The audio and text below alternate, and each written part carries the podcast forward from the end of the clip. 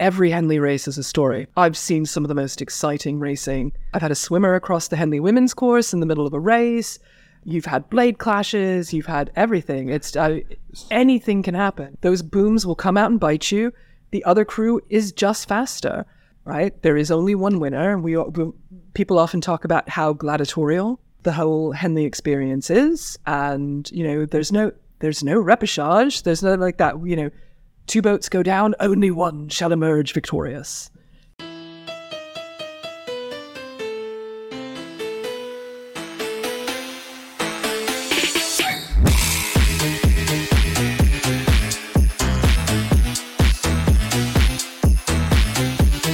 Hey, what is up? Welcome to Last Stroke Counts. Today we are joined by the crew liaison for Henley Women's Regatta, Mrs. Anne Buckingham.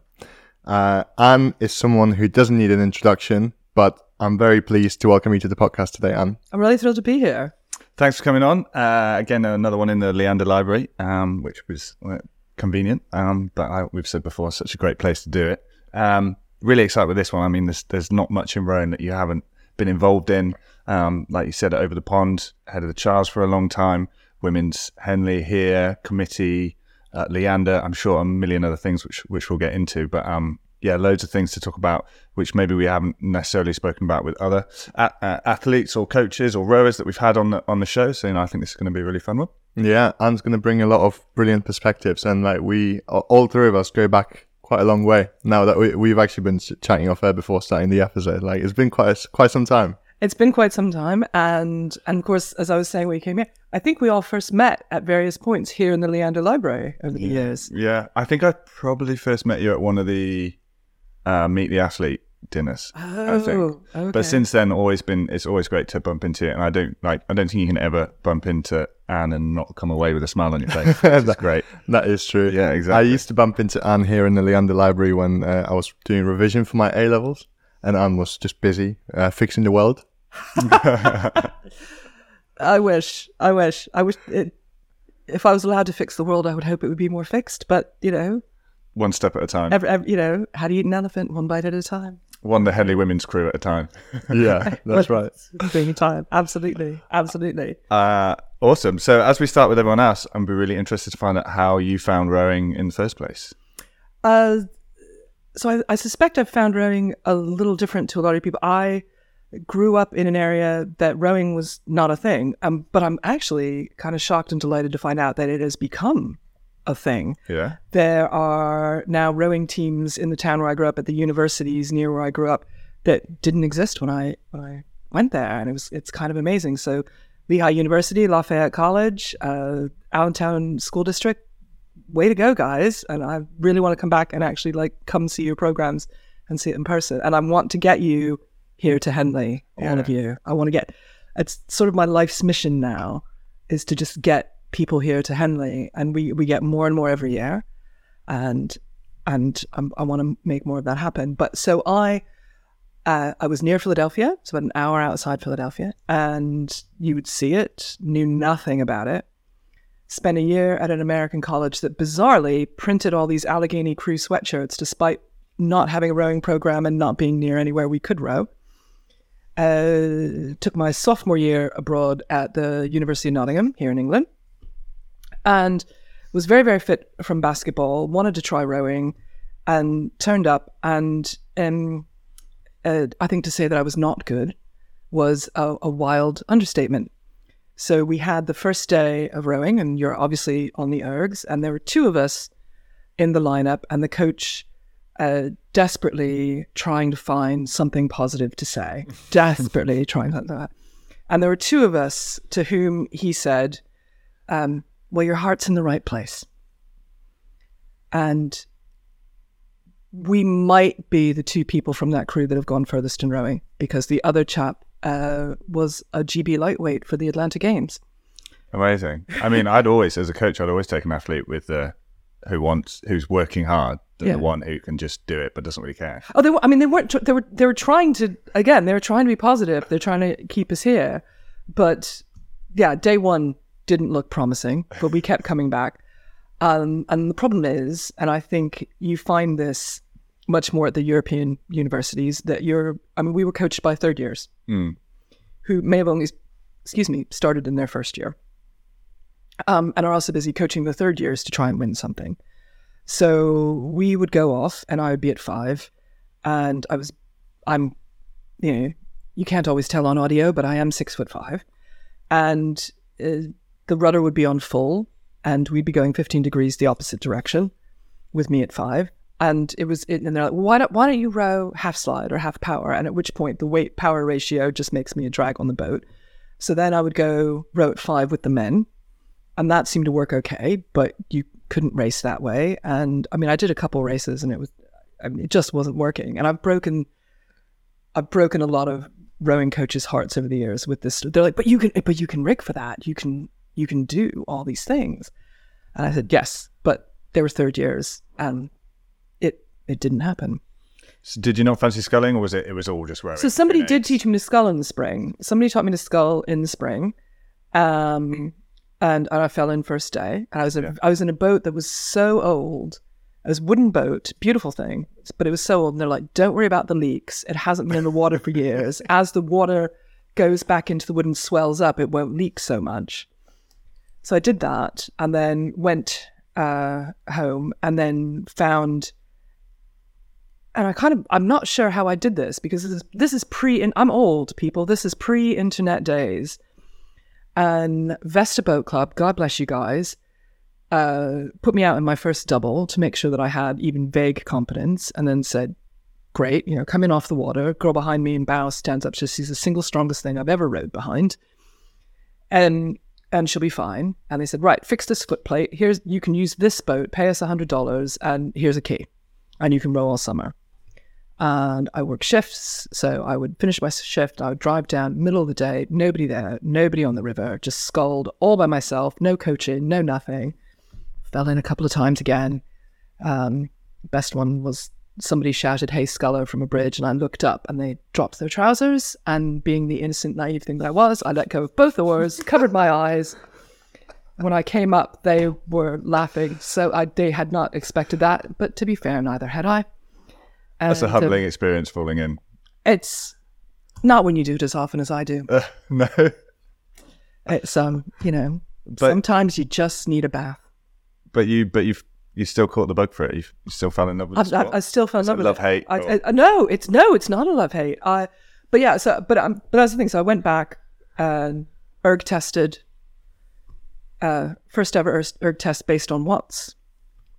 Beat the men's senior eight. Yes. Every last freaking one of them. How good did uh, that feel? Get in, Anne. walked off, walked off.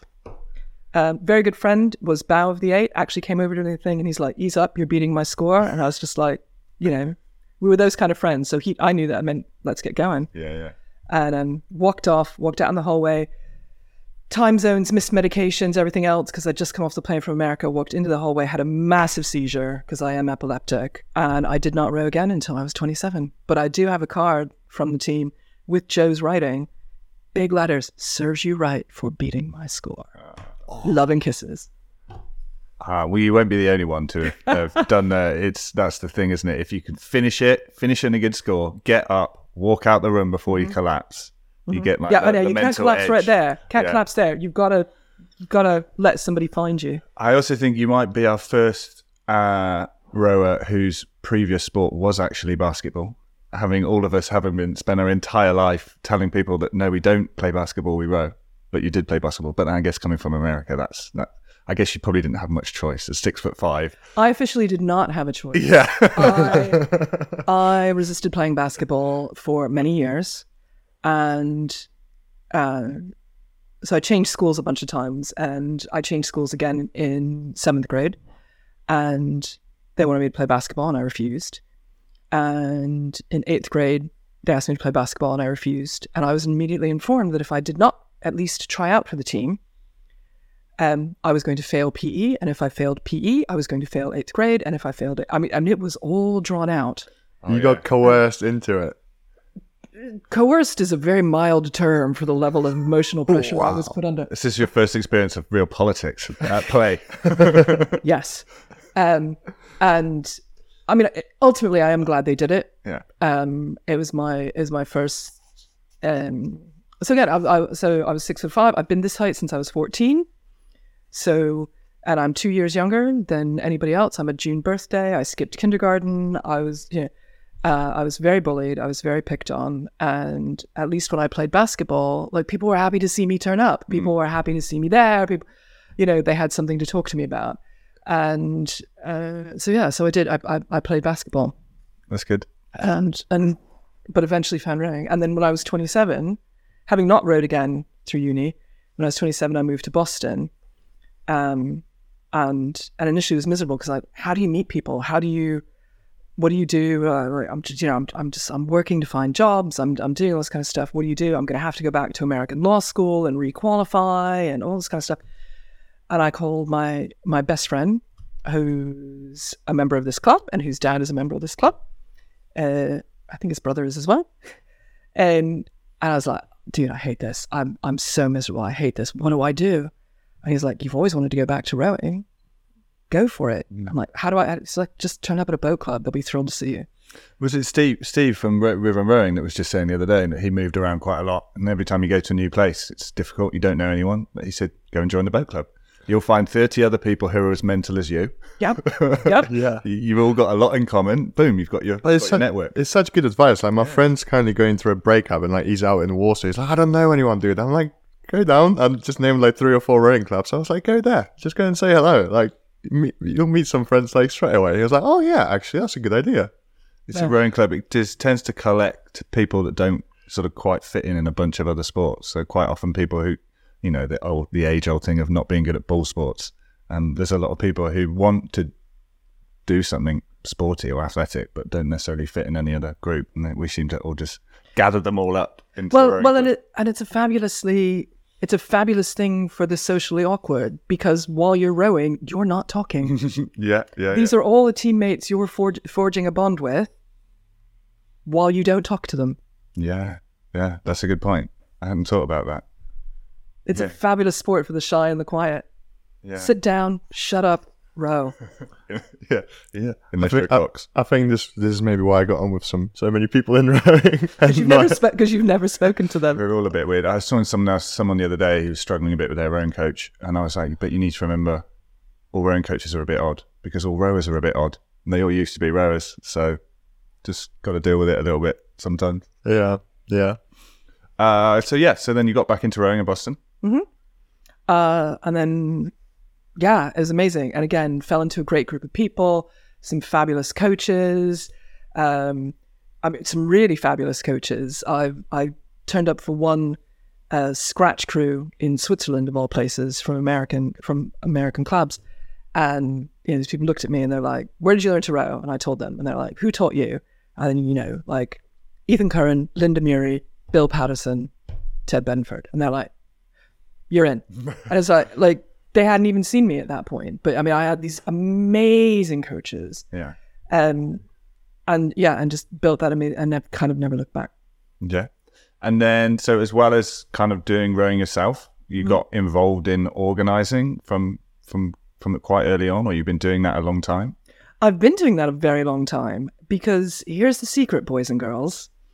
Uh, if you're very shy, like myself, um, it's all about the coping mechanisms. And Tom, Tom, you and I were talking about this Yeah. ahead of time. So I actually don't like meeting new people, and I don't um, enjoy being in. I, I've I've said it before, and I'll say it again. To me, meeting new people is just somebody who hasn't made fun of how I look yet um, and and I find it utterly terrifying. But coping mechanisms up the wazoo because I can't hide. I can't escape. I can't hide.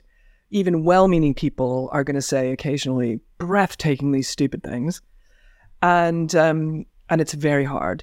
But but if you volunteer, if you have to turn up to an event and there's going to be all these people there, and you just and you're going to have to make polite chit chat, and it's terrifying. It's absolutely terrifying. If you turn up to an event and your job is to sell raffle tickets, then I can walk up to you and I have I know exactly what I'm going to say to you. I know exactly how this transaction is going to go. And when it's over and done with, before you can say something breathtakingly stupid, I'm going to go to you and say, "Hi, would you like to buy a raffle ticket?" Right? The other thing for me is I once you've, I know, I know that if I let myself, I'd do nothing. I'd never leave the house. I'd never go out. So once you've locked in, once you've told someone you're going to come and help, then, mm-hmm. then you have to. Yeah. Then you're forced into that position, and then generally, it's never as bad as I thought it was in general, and kind of enjoy myself in some way. if I if I'm busy the whole time, Yeah. it does it doesn't. I have a job to do, and I'm going to do the job, and then I'm going to go home, and I've gone to the thing. Exactly. You don't need to like come up with like new chit chat ideas, new chat up lines, and all those sorts of things. You've kind of got a script for the raffle. Like, okay, do you want to buy this? Do you want to do that? Okay, cool. Now Yeah. on to the next. And, and uh, I have a I have a reason to leave. I have a reason to leave you, and then when the raffle is over and done, time to go home. The other great one I found is um, if you want to, if you want like with chit chat and stuff, just the first question is uh, like, what do you do for work? And your response will get whether they enjoy work or not. So if they enjoy work, oh, I do this, and then you just let them talk about their work. If they don't, oh God, you know, I'm I'm an accountant, whatever. No offense to accountants. Uh, then uh, then you go, oh, well, you know, well, what what do you do for fun? And then they'll tell you their passion, and then you just let them talk about that. You just let make them do the talking about what they love. That's how I make that work. And then they think you're the most fascinating person. Yeah, and you've not said met. anything. He's great. I love talking to that guy. He was amazing. It's like I've had half an hour talk about motocross biking. I've never done it in my life. I don't know anything. What it's, Oh, you, literally- you know, it'd like you know, you know, you know, it, you know, when you when you actually like dig it in on it, you know, and you get the turbo cranking. Like, yeah, oh yeah, you know, you just have to nod, and they they they love it. They're in I've, their I've element. literally had the motocross conversation about like two weeks ago, and I've never, never been it, never been on, never. But but maybe maybe this is where I differ a little bit. I love that. I love that conversation. I love hearing whatever somebody is so passionate Oh, yeah. and geeky I think the and key- nerdy about. Yeah. The key point is hearing. I love asking questions, not so much talking myself. yeah, So that's yeah, yeah. I love hearing about things you're passionate in. Yeah. But and, also- and again, I've learned about all kinds of stuff that I was like, this is really cool. That I, I didn't know about before. Definitely, yeah. And I mean, also as well, like rowing clubs again, like I said, such a different mix of people. Like it's not, it's just not a sport. It's something that starts quite late, so a lot of people find it for a bunch of different reasons. So I think you get to meet lots and lots of different people. Um, but going back to the organising thing as well, and also, you know, clubs are built off so many volunteers, like especially in this country, like so many volunteer coaches, and and things get fixed and done because people like step t- step up to the plate and actually like you know give a lot of their time to make these things work. The problem, of course, is that not enough people do it. Yeah. Not enough people do it. And people are worried that they don't have the skills to contribute. They don't know. Whatever it is that you're good at, and maybe we'll help you find something that you're good at, there's a role for you. Mm. There's a role for you. You too can sell raffle tickets. And the great the other thing about it is because we need volunteers so much throughout this entire sport, is you will rapidly be promoted beyond any levels of competence you actually have. rapidly. You can you can ascend to some pretty high heights. you'd you'd say that. You'd think we could sell raffle tickets, but when we tried early this year, people called us scammers because we were trying to give away a rowing machine for a fiver. Didn't necessarily call us scammers, but yeah, they couldn't believe the deal that we did. We painted this rowing machine red and to raise money for our friends who are currently crossing the Atlantic. They just set off a few days ago, and uh, yeah, everyone was just like really like suspicious of it. So you'd I think just we give you five pounds and you give me a rowing machine. Yeah, No, That's give the me ra- five it's- pounds and it's a chance. yeah, a chance. Yeah, Yeah, so you'd think we could sell some raffle tickets, but Context is key. Context is key. Sorry, What Anne. you need is a cocktail party to raise funds for those people, and then at the cocktail party, you sell the raffle tickets. Ah, yeah. See, there you go. This girl So learning already. Everybody, everybody already knows why they're there. I did. Um, You go. We coached at Oxford for a while. So one of the summer eight events, I was down at the bank getting ready, and one of the umpires came up to me and was like, "Hello, um, I have no idea what I'm doing. I'm supposed to be checking the boats before they go off. Something about a bow ball or something, and and and foot plates and things." And I was like, "Come here." yep. Took her in the boathouse, crash course. Like it's like. How are you here? I don't know how you found yourself in this position, but but the same thing. Just ask. You know, like we've all been. I think it's another thing about rowing is because you most people, even at the earliest 12 mm-hmm. you start rowing, you remember being rubbish at it. Mm-hmm. And I think I've talked about this before, but lots of people in France learn how to ski before they can walk. Mm-hmm. Like, two-year-olds don't remember being rubbish at it. So there seems to be, I think, maybe it's just a perception, but sometimes in sports like that where um, people, you know, are novices or like in the way or pain in the ass and things like that. So I think in rowing, like you can just be like, oh yeah, I remember when I was crap, and I think people are a lot more willing to like help out, not just rowing in general. Tom, remember, some of us never move past the stage of not being crap anymore. Oh, you put yourself down. You're a British champion. I'm not talking about me. Good. um, so Speaking on behalf of all the crap people out there. wow. But then at the end of the day, what are you are we here? You know, you're here to have fun. Fun, have fun 1st Well, yeah. and second. Exactly. And I say every single year, I have the best job at Henley Women's Regatta. Yeah. and if because it's it's a good job for me.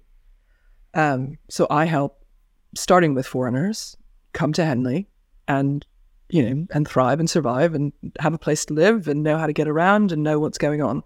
How did you first get involved with Women's Henley?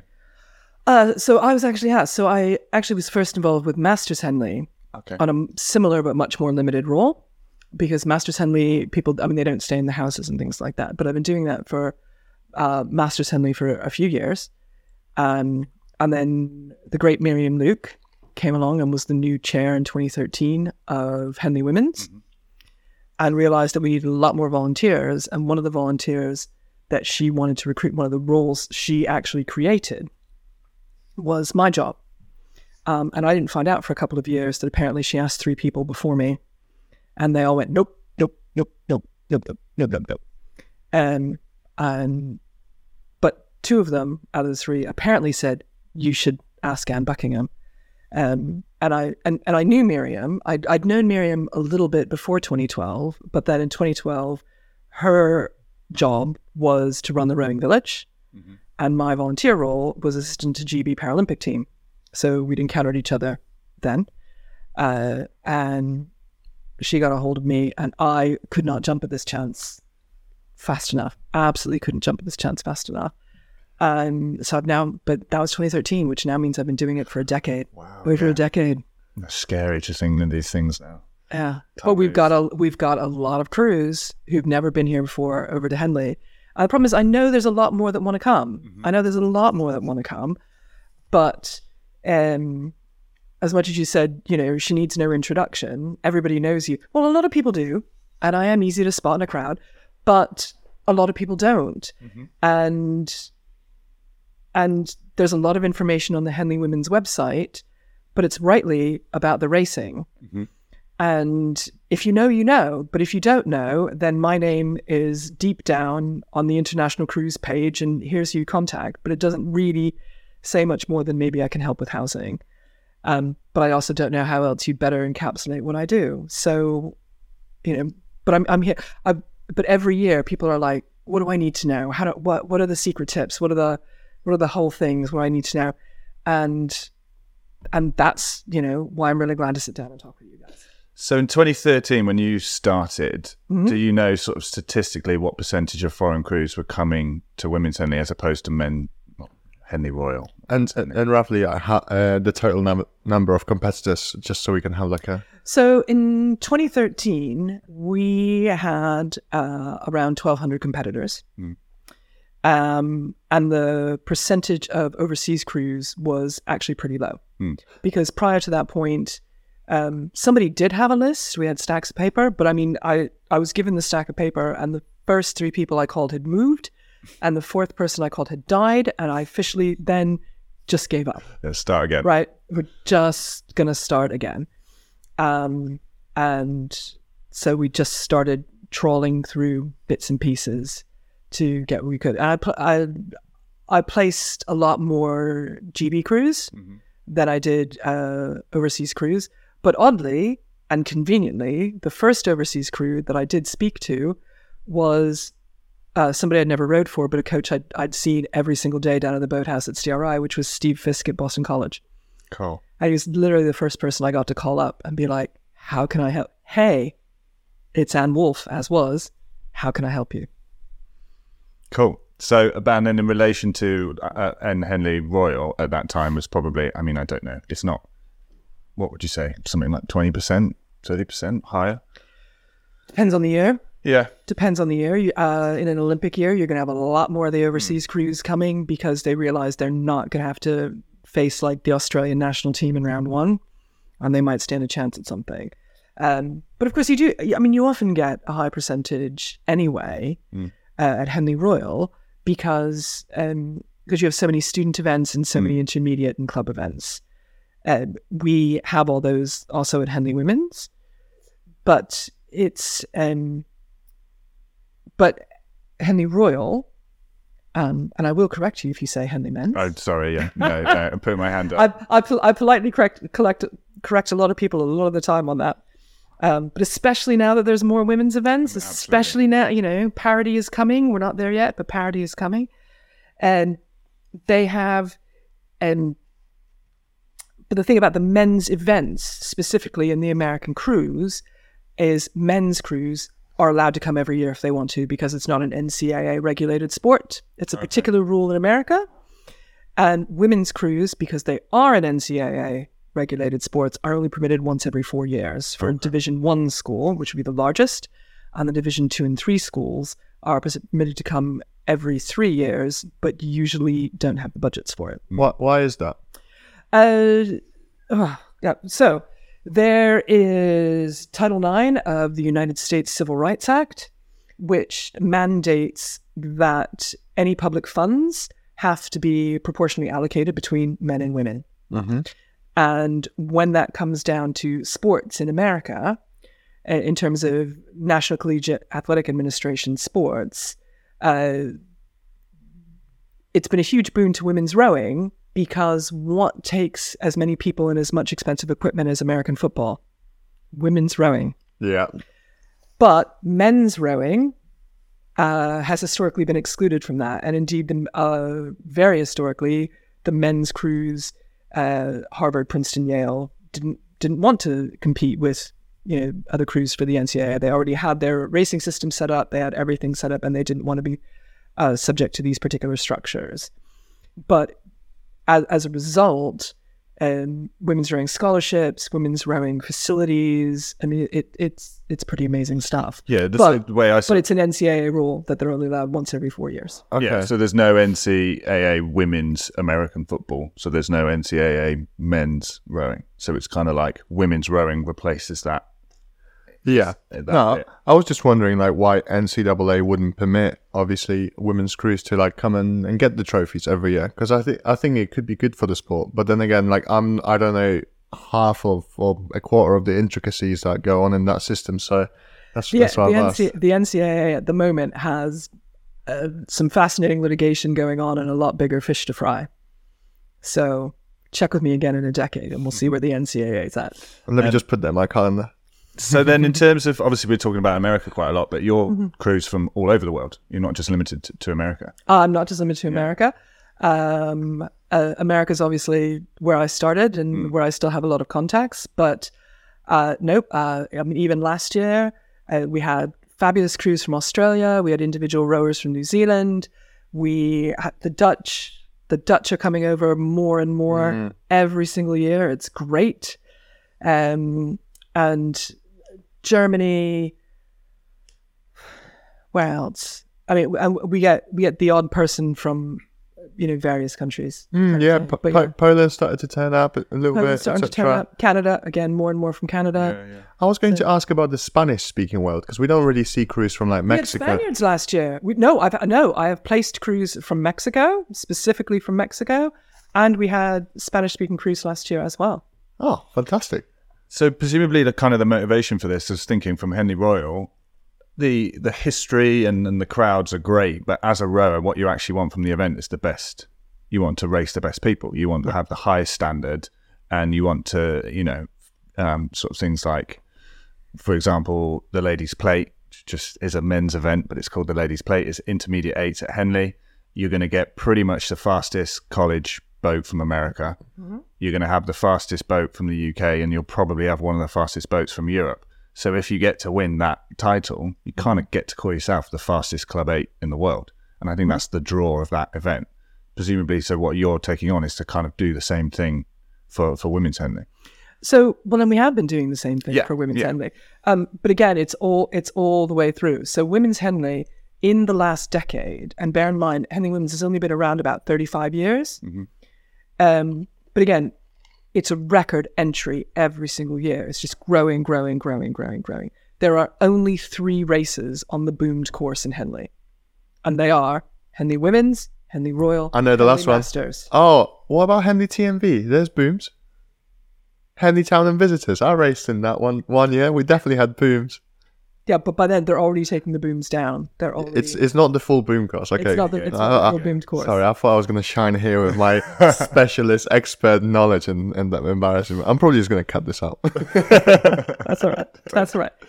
But but yeah, so there's there's there's only the three, and again, it's just getting more and more prestigious. So, um, I mean, a, I mean, a women a women a win at Women's Henley. It, I mean, it's a big deal, Yeah. and it's increasing. oh, a big deal. Um, and increasingly, as we have more and more crews from Women's Henley stay through and race the Royal, Mm. it's a good precursor of what's to come and to check out the competition, but to also get the practice Mm.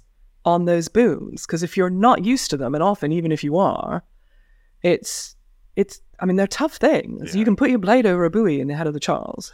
You can put your blade over a buoy, you know, in the Olympics, Yeah. kind of thing, and it's not a penalty as long as you're not interfering with anybody else.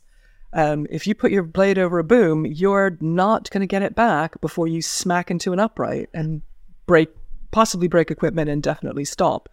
So you you want to get used to them and you want to get comfortable with them. There's plenty of room for two eights, a big space in the middle, and a comfort cushion on either side when you're racing down the course, but it does not feel like it.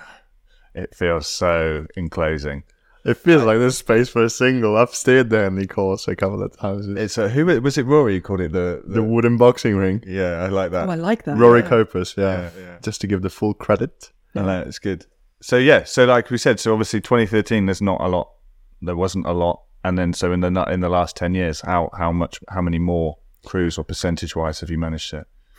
In terms of competitors, events, you know, s- publicity, spectators coming down to the event, like obviously, like especially just like in terms of like foreign crews. oh, okay, in terms of foreign crews, yeah, So in terms of foreign crews, we have lots, lots, lots more. Um, and again, it's just it jumps every single year. Yeah, So I think I, I mean to put it into context for this year, I was approached by two crews before Head of the Charles, which is the third week of October, about finding housing for Henley next year. And we are recording this shortly, the week before Christmas. I have placed over fifty thousand pounds worth of housing right here into Henley. Um, impressive. uh, and I mean, it's December. it's just well because it's December. It's December, um, and we'll do five or six times that. Wow. Easily by, yeah. Wow. It was it was close to three hundred thousand last year, and that's literally just a straight up fund that goes into the pockets of people hmm. in Henley. So Yeah. that's the other thing to think about. Like it's everybody wants to be my best friend all the time. like, hi, I have a spare room. it's amazing for Henley. Yeah, like you said, for the people of Henley, and amazing for Henley. Like, not only do we have one incredible event, like there's a second one that's really kind of putting itself up there. Like you hmm. said, on a yearly basis, just coming and coming and coming. The standards rising. You're seeing like the standard of, of women's rowing in the UK, like the boat race and all those kind of things over the last ten years. It's had like such a jump.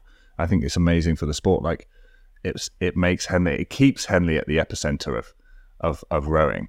Um, and I think if you don't improve, you know, if you don't change things, if you stand still, you're going backwards. Yeah. And Henley Royal's great for the history of it, but also there's a lot of things that haven't changed. So having a having something else is a, like as good as this. And as far as I understand, Henley Women's uh, has a bit more flexibility when it comes to uh, organizing it. Uh, You, you're not bound by like 200 year old rules of like men must wear this kind of tie or no, or is it different? Well, if you want to talk about dress, I mean, the only place we have a dress code is our chairman's enclosure at the Remenham Club. Um, so there's no racing kit in there. Um, everybody does it a little bit differently. And certainly some of the parents will come over and they will organize um, and they will absolutely, they will out dress code Henley Royal any day of the week. oh yeah. Cornell came over one year. Those parents were, the mafia is not as organized as those love. I, I, I say that with love. They were really, really nice. But I mean, they not only had hats, they had matching red and white striped hats. Oh yeah. They and they were beautiful. Did you say brand colours for Rogia? oh, red and white, yeah.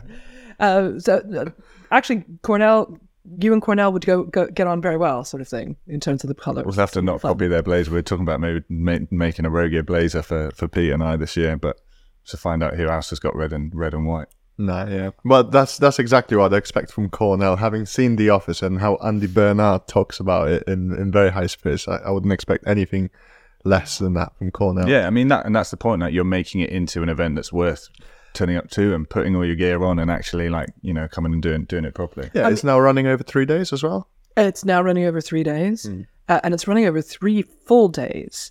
So I remember, I remember when it was two days. Uh, I remember when it was one day. I remember actually coming from Oh, America really? and watching, and it was one day, and it wasn't even a desperately full day. But you know, hey, it was here, uh, and then it's been two days for a long time. We've been three days for about a decade now, a little less than a decade.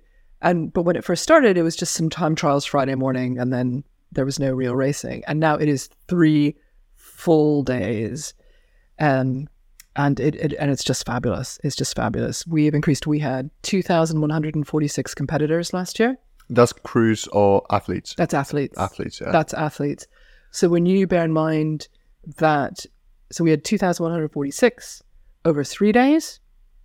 Henley Royal um, had, I've written this down, I had to add it all up. No one seemed to, I asked around, no one actually seemed to know. Oh, So I went through the entries list and just did the math for each event with each person. Uh, 4,148 competitors last year. Um, and a huge percentage of those won't have made it through qualifiers. Oh, so that includes qualifiers. That includes Oh, qualifiers. that, that can be like hu- Uh, uh, yeah, yeah, yeah, over a thousand. Could Yeah. be. Yeah. yeah. So you're running a, a more of a program. Uh, uh, We, we have we have we have a we have I mean, we have more events. Yeah. we have more events and we have more women's events. Yeah, and also like, if you take into consideration the fact that Henley Royal runs over six days, then if you halve that, then you've got way more like races per day than Henley Royal will. We don't break for lunch. We don't break for tea. Yeah, we're definitely we're going to have a tent there this year. We um last year we did a few events. We didn't do Women's Henley, and I was we ended up being a bit annoyed. Really, we went to Marlow, which was just didn't not quite as good. No offense to Marlow. We got a free spot, so it was good. yeah, because they forgot about us. Um, but yeah, no, I think that that was that's going to be one of our on our calendar for sure to come to and have a little tent and Well, if you if you need to know who to contact, I'm happy to put you in touch with the right people. Yeah, of course, of course, we'll speak to you about it. But um, yeah, so I wanted to say now, like, give you just like a, a good opportunity to to talk specifically about what you do and what people who need to speak to you should do Okay. if they want to come over to Henley. So the first thing people that want to come over to Henley should do is just call me, email me, drop me a note, WhatsApp. I have often described myself as trying to be the most available person or the most contactable person in Henley and all this, and just realize no question is too small, no question is too big. I'm I'm not going to think you sound stupid. I'm not. I know how to foreign, right? I know how to be here, and I know how to be foreign, and I've either had to figure it out for myself, or figure it out for someone else, or you know maybe sometimes there every year there's a couple of new questions, and they're always a fascinating challenge. Um, last year I was last year's uh, most unique question was if someone's flying over in a private jet, where's the nearest airport they can land? But we would. Uh, The answer is Oxford. Northolt. Northolt. North. Oh yeah, no, quite close. Yes. Oxford's too small because you need something that can fly transatlantic. Okay. What about Benson? That's military. Uh, well, that's, it is a good enough exception for Henley Warriors, isn't it? Military? No? No, you know, you wouldn't be allowed in there. But wow, that's uh, that's an impressive. Yeah. impressive That, that, that was definitely the standout question of last year. And now you and now you know. And now I know. And now I know. Um, and, and yeah, so if you can ask me that, you can ask me anything. Absolutely. um, I've had, uh, and and everybody comes at it from a different vantage point, right? So, uh, first time I talked to the head coach, former head coach of the University of Tulsa, he phoned me up and he's like, "Yep, so I just want to, you know, I'm bringing this many athletes, and I just want to book this many hotel rooms for this day." And I was like, "It's really not how it works. Uh, but that's what you would do in America. That's what you would do in America. And of course, everybody's going to the same courses. You know the same hotels. You know how to do it. You know, um, they'll have a preferential rate somewhere, and you know you're all staying at the local garden suites for these three days. Um, Henley is a town uh, that, apart from the month of, of mid June to mid July, is a town of eleven thousand people. Right. So picture 2100 plus just athletes. That's not coaches.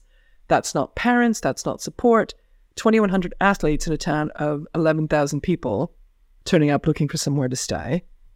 And then almost immediately replaced by 4,000, Well, I mean, double both those numbers, basically. Um, and then that's before the fans and things hit town. Yeah. Right. And where are they going to stay? And so the answer is they stay in the houses of people in Henley. But that's such that's such a that's part of it, isn't it? You It know, is. Oh, the it's same. it's the part they love them. It's the part Mm. they can can't understand, and it's the part they most wind up loving. And occasionally, there's you know, every year there's an. I mean, you can't place that many people in that many houses and that many personalities, and not have an issue here, there, everywhere. But the astounding thing is just how much it does work, Mm. and it works almost totally on trust.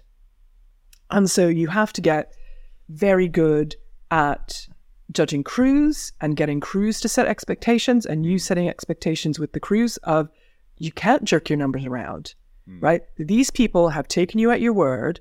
It's amazing. Most of these places, some of them take a deposit, but most of them don't. It's a handshake and introductory email.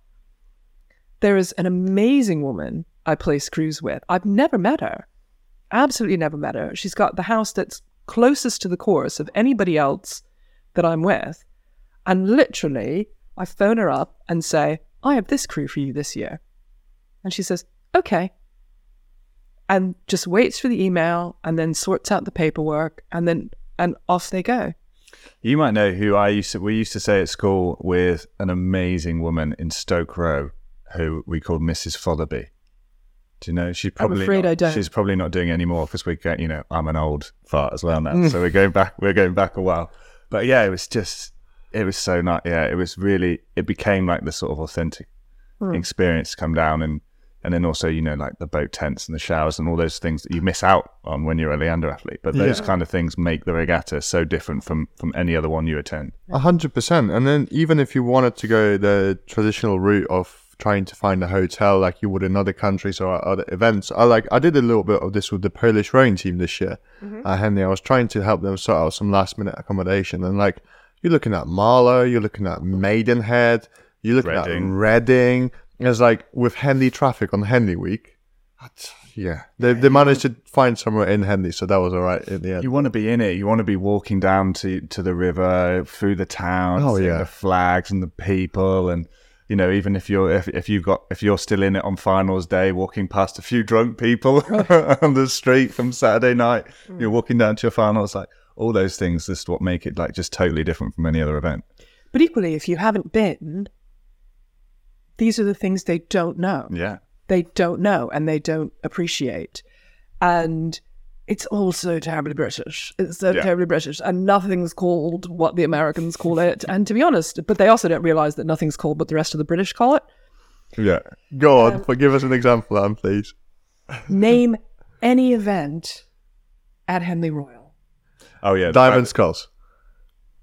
Okay, di- uh, or just the diamonds. the, The diamonds, diamonds. the ladies' plate. It's the it's the impression. It, it's the full British.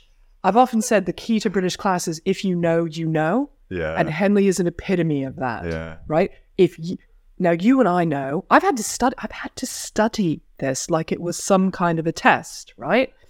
But but you can walk through and have an entire conversation about Henley Royal and not have even people who understand rowing, if they're not from Henley, if they're not racing here, know what you're talking about. It's like so you have the ladies, the Queen Mother, the Prince Philip, the Prince Edward, the island, the Remenham.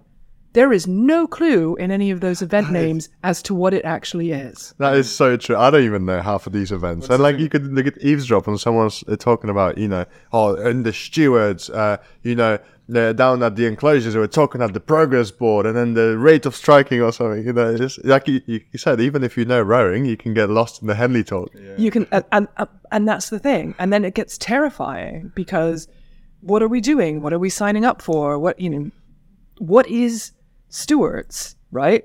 So and Yeah, are we talking about stewards the competition, or are we talking about the stewards enclosure, or are we talking about the people who walk around? Yeah, Yeah, yeah. even They're talking rowers about the don't get it right themselves, because right? rowers will say, "Oh, are you are you a steward? Can I get some tickets off you?" No, he's not. You're not. The stewards are the actual people running the event. You are a Mm-hmm. member of the stewards, so we don't even get it right. yes. but you could also be racing stewards. Yeah, You could be racing in the stewards. Yeah, yeah. You could be a steward. You could be a member of stewards. Yeah. You could. I I mean, Oh my god, it's insane. yeah. Never even But realized. again, it, but if you're used to it, if you're used to it, then well, of course, it all makes great sense. Yeah. And if you're not used to it, then oh my god! And then on top of that, we're going to throw in some dress codes, Yeah. right? Which are not where Americans shine. and it's not what we do. It's just Yeah. not what we Yeah, do. I love Things, yeah. The dress has to be below the knee, but there's basically no rule for the upper body as well. Correct. because they never, it never occurred to anybody that you would show your shoulders in public. Mm. Good point. Yeah, it's old old fashioned rules. You were going to say something. Um, yeah, no, just that. Really, I guess that's it. So, like, a big part of your job is just it's just Translation? breaking, yeah, breaking through the jargon and Well, and a little, a little hand holding, a little, a little hand holding, and just don't be afraid to ask. And then, God bless them, I get people, and they'll ask the questions, which is great because whatever question you're going to ask me is going to come in helpful to someone else. I mean, I'm not 100% certain when the private plane thing's going to come up again, but when it does, when it does, I have the answer. And now so do all of you. It's fine. But you, but we'll, but we'll get there, right? We can get you through whatever you need, um, even if you've never been, even if you do whatever. And I, I'm, I'm not native to here. I've moved here. I love it here, and and I want to show off my little town at its absolute finest in the sport that I love. And I want you to have a great time and come back every four years. Yeah, that's the other great thing about rowing. It's you don't. And I'm sort of said there's no one who just casually rows for a laugh. Like it's you, are or you aren't a rower, and it's because you we all fall in love with this sport, and you just want to share it, and you want other people to enjoy all the good bits of it. So that's like yeah, another bit of it. I also just think as well, like with Henley, like how like ridiculously lucky we are that the most famous, biggest, most international, oldest regatta in the world happens in our country. We just drive down the road and turn up with our trailer, and everyone else who wants to enter this event has to fly transatlantic or people coming from Australia. Transatlantic, if you're lucky. yeah, But it is worth it. That trip that you make, it's so worth it. It's like a world of its own. Like I remember first time, uh, the guy who actually got me into rowing in the first place, my neighbor, he rowed in the Polish Olympic team in uh, London and Rio. me as well, didn't he? We're going to talk about that at some point. But he came to Henley in 2013 and he said it honestly beat the home games in London. Like it was better than, than the London games, the atmosphere and everything. I was like, right, well, I guess I know what I'm doing with my rowing career. But yeah, no, it's, it's, it's so worth making the trip, isn't it? Like, I mean, I, I mean, I've heard that from multiple Olympians actually, because the thing about the Olympics is, um, in theory, I mean, you've got a decent idea who's going to wind up on the podium, right? There's always a wild card, and racing is racing. Nothing is ever predestined or predetermined, but you've got it. Yeah. You've got a decent idea. Yeah, I mean they all will have raced ten weeks ago in Lucerne, so you've you've got a good shout. Yeah, Yeah. Um, but every Henley race is a story. yeah. every Henley race is a story, and I mean, we've all we've I've seen some of the most exciting racing, and again, not just at women's Henley, but I mean, so uh, other things I do, uh, head of the Charles, Henley Women's, or, or you know, can't sit still, don't actually want to talk to anybody. Um, so so I do commentary from the back of the boat and talk mostly to myself, and um, I mean, I've had swimmers. I've had a swimmer across the Henley women's course in the middle of a race. You've had blade clashes. You've had everything. It's uh, anything can happen. but we've had an interesting theory about how to determine who's more likely to win in a Henley race. Is the crew that is more tanned at that particular time. because it proves that. So you were saying lack of sunblock is the key determinant? No, no, it's uh, T- Tom was having it. yeah, on the basis that the, the most tan crew probably had a great sunny training camp. That If they've come off, it's, this only really works for British crews, I guess, because if you're in America, you're going to be tanned anyway. If you're going to be out out on the water all the time. Possibly. But yeah, if Yeah, but it's in July. It's in Ju- Well, British. I, I British really. I, we need to put it to a test. Like, I'm actually genuinely gonna like run out some machine learning statistics on like if you are more tanned, does it make you more likely to win Henley? but yeah, then I guess it just depends on how much sunblock you use. Correct. Yeah. Um, How do you think the event has, or like, how have you seen the event change in the 10 years that you've been looking after it? Like, obviously, it's grown almost double in size uh, in terms of the number of competitors. It's more widely spoken about. I think it has coverage now as well uh, that it didn't before.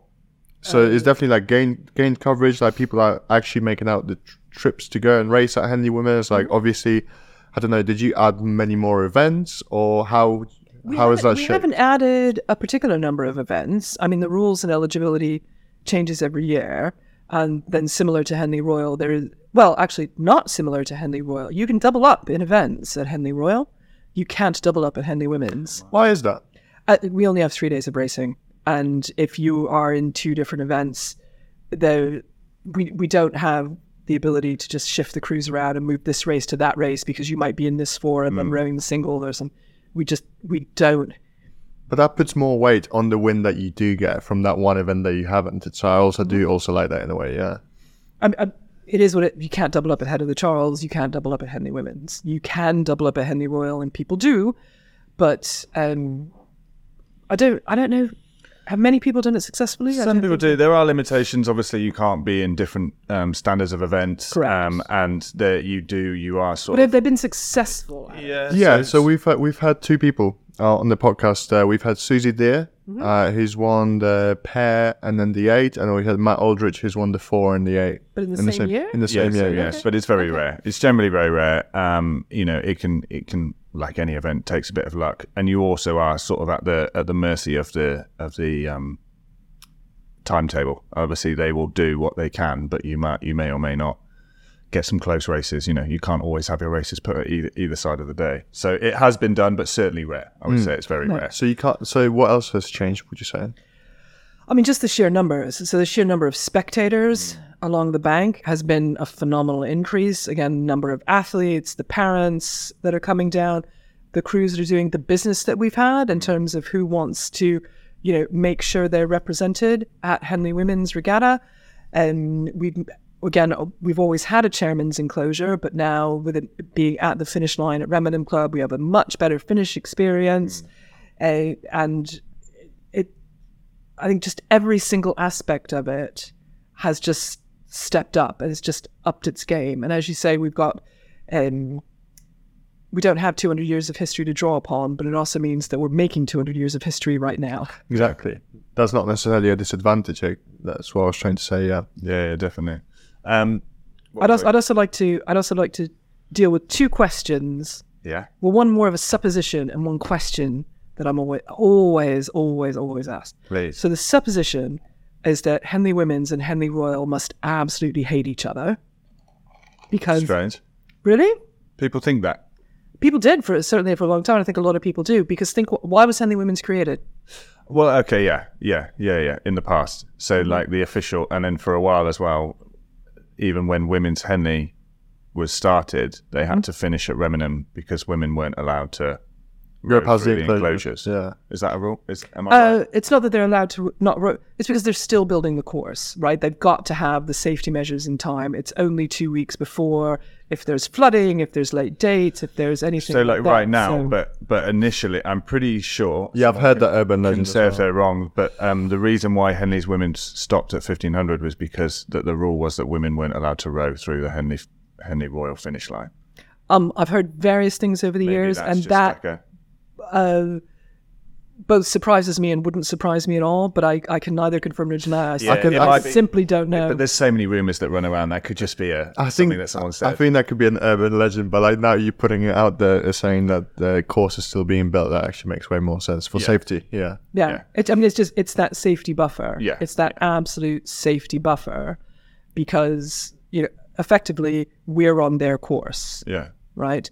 So they've got to have it finished. They've got to have it ready for their event. But then that makes it like 650 meters shorter of an event as well, which means like we've Uh, heard from some people that 612. 612. 612. There you go. So I've heard, yeah, I've heard that just the event just runs out on you really quickly. You think like, oh, okay, I've got 3500 in a bit. Like, oh, Uh, it's still Right, against the my, stream. my, my, my new shiny response is how long is the course in Los Angeles? ah. The exact same distance be the as Henley Women's Regatta. And you've started your PR campaign 10 years before everyone else. I love that. You've got it's still against the stream, so it's not like a fifteen hundred in a flat lake. Um, but yeah, so going back to what you said, so I guess I guess yeah, the perception was that, that Henley Women's Regatta had a had a bee in their bonnet about about Henley Royal. Uh, I can see that opinion. And there also there was also frequently an opinion that Henley Royal had a bee in their bonnet about Henley Women's, Right. right? So depending on which side you were on, everybody seemed to be very, very angry with each other. When in fact the reality, I don't know where it started. Yeah. Maybe it did start like that. That was before my time. But surely the reality now and has been ever since I've been involved, um, has been it's been actually quite a cooperative relationship. Well, yeah. Why would you not work together? Yeah, it makes sense. Yeah. But but yeah, it is actually very cooperative. That's good. Um, and then the other, and the question that I'm asked multiple times a year, um, especially every time they announce, you know, women are allowed at Henley Royal, is, well, when were they allowed men into Henley Women's? To which the answer is, we always have. You've been able to have male coxswains for a very, very, very long time. And they're there, and we're happy to have them. Yeah, yeah. Do your research before you try and make a dig at someone. That's good. It must, it must be quite nice to to be able to answer that when someone does try have a have a dig. I, I am the person that always makes a point of posting International Men's Day because every year on International Women's Day, men ask me when it is. And so I make a point of reminding them because you know what? They need a woman to remind them. Yeah. So International Women's Day is on the 8th of March. The, correct me if I'm wrong, uh, which I have a feeling you will. Uh, International Men's Day is on the 10th of March. Is that right? The 22nd of November. Okay, that's Voilà. that, so. The, that, that- so that's a di- completely different International Men's Day than the one that I know. I think we might have an inter. Poland does well. Europe does quite a few different Yeah, dates. Like so- Mother's Day and Father's Day is different. Yeah, the Mother's Day and Father's Day is different, but the one that I've grown up with was the 10th of March, and then the Day of the Boys is on the 30th of September. So yeah, Yeah, I, I- I don't know anything about International Boys' Day or International Girls' Day. I just, you know, What are some of the other common common things then that you get? I guess common questions, concerns, worries, all those sorts of things. oh, oh, uh, blazers. I get asked a lot of questions about blazers. go on. Um, well, so so Henley Women's does not require blazers. We, we we don't require them at all. We have dresses. We're not club we don't, There's we no don't dress require code. dresses. There's no uh, um, again. There's no racing. There's no racing kit allowed in our chairman's enclosure. Other than that, there's no dress code, right? But blazers are, are not required. But a lot but a lot of crews like to have them. You know, They're especially fantastic. I'm I'm a big fan. I had two, uh, and I had my Henley Women's blazer, and I have my Cambridge Boat Club Massachusetts blazer, mm-hmm. um, and which is very unique because they didn't used to have them, and then they decided to get them and went with a completely different pattern. But hey, I'm very special. They um, um but because because men will need them for the royal, because they want them for prize giving, because they want them to look like a team, because because it's this weird, absolutely not essential or integral part of the sport that's become a very integral and essential part of the sport. Um, I think a big reason for that is how expensive they are. If you're going to spend th- three to five hundred pounds on your blazer, you're going to get it out at least once a year. yes, well, but again, but you- but from but for American regattas, you don't need them. No, right? You wouldn't wear them. You wouldn't wear them to prize givings. You wouldn't, um, you know, I mean, if you're there, the head of the Charles, and all kinds of weather, you're not going to go home, dress up, and put on your blazer. You're going to head over to the tent in your in your thermals and yeah, and and get your medal. Kind of. Or a regatta robe from Regia. Yeah, but you but you've got to. Um, but yeah, so I get asked a lot of questions about blazers and and what are the rules about blazers? There aren't any. Um, who do I want to make my blazer? Here are several suppliers. Here are some that I would recommend, and I never not recommend people, but I may not include them on my list of recommended. Yeah. Um, uh, if asked my opinion, I usually give it. I try to be diplomatic. Uh, but they, um, but I mean, just all sorts of, you know, but if we win, do we have to have a blazer? No. You know, well, what, what do we wear if we win? I'm like, any, anything you want. You know, they've usually by that point showered, changed, they're in a nice dress or something. But I mean, people will accept it in their racing kit if they want to. Yeah. It's fine. You know, we're, it's, it's, it's that little bit easier. Yeah. It's that little bit easier. And again, the blazers for Henley Royal are for if you want to be in the steward's enclosure on that side of the dress code, Yeah. right? So women can now wear trousers, but women have to wear blazers. If you Yeah. if you wear trousers, you have to wear a blazer. That makes sense. Seems fair enough. Yeah. I, I actually really like. I think it's a very elegant solution to if women want to wear trousers or the transgender, binary, non-binary, all that sort of thing. Here are two dress codes. Yeah. Don't care which one you pick. Pick one.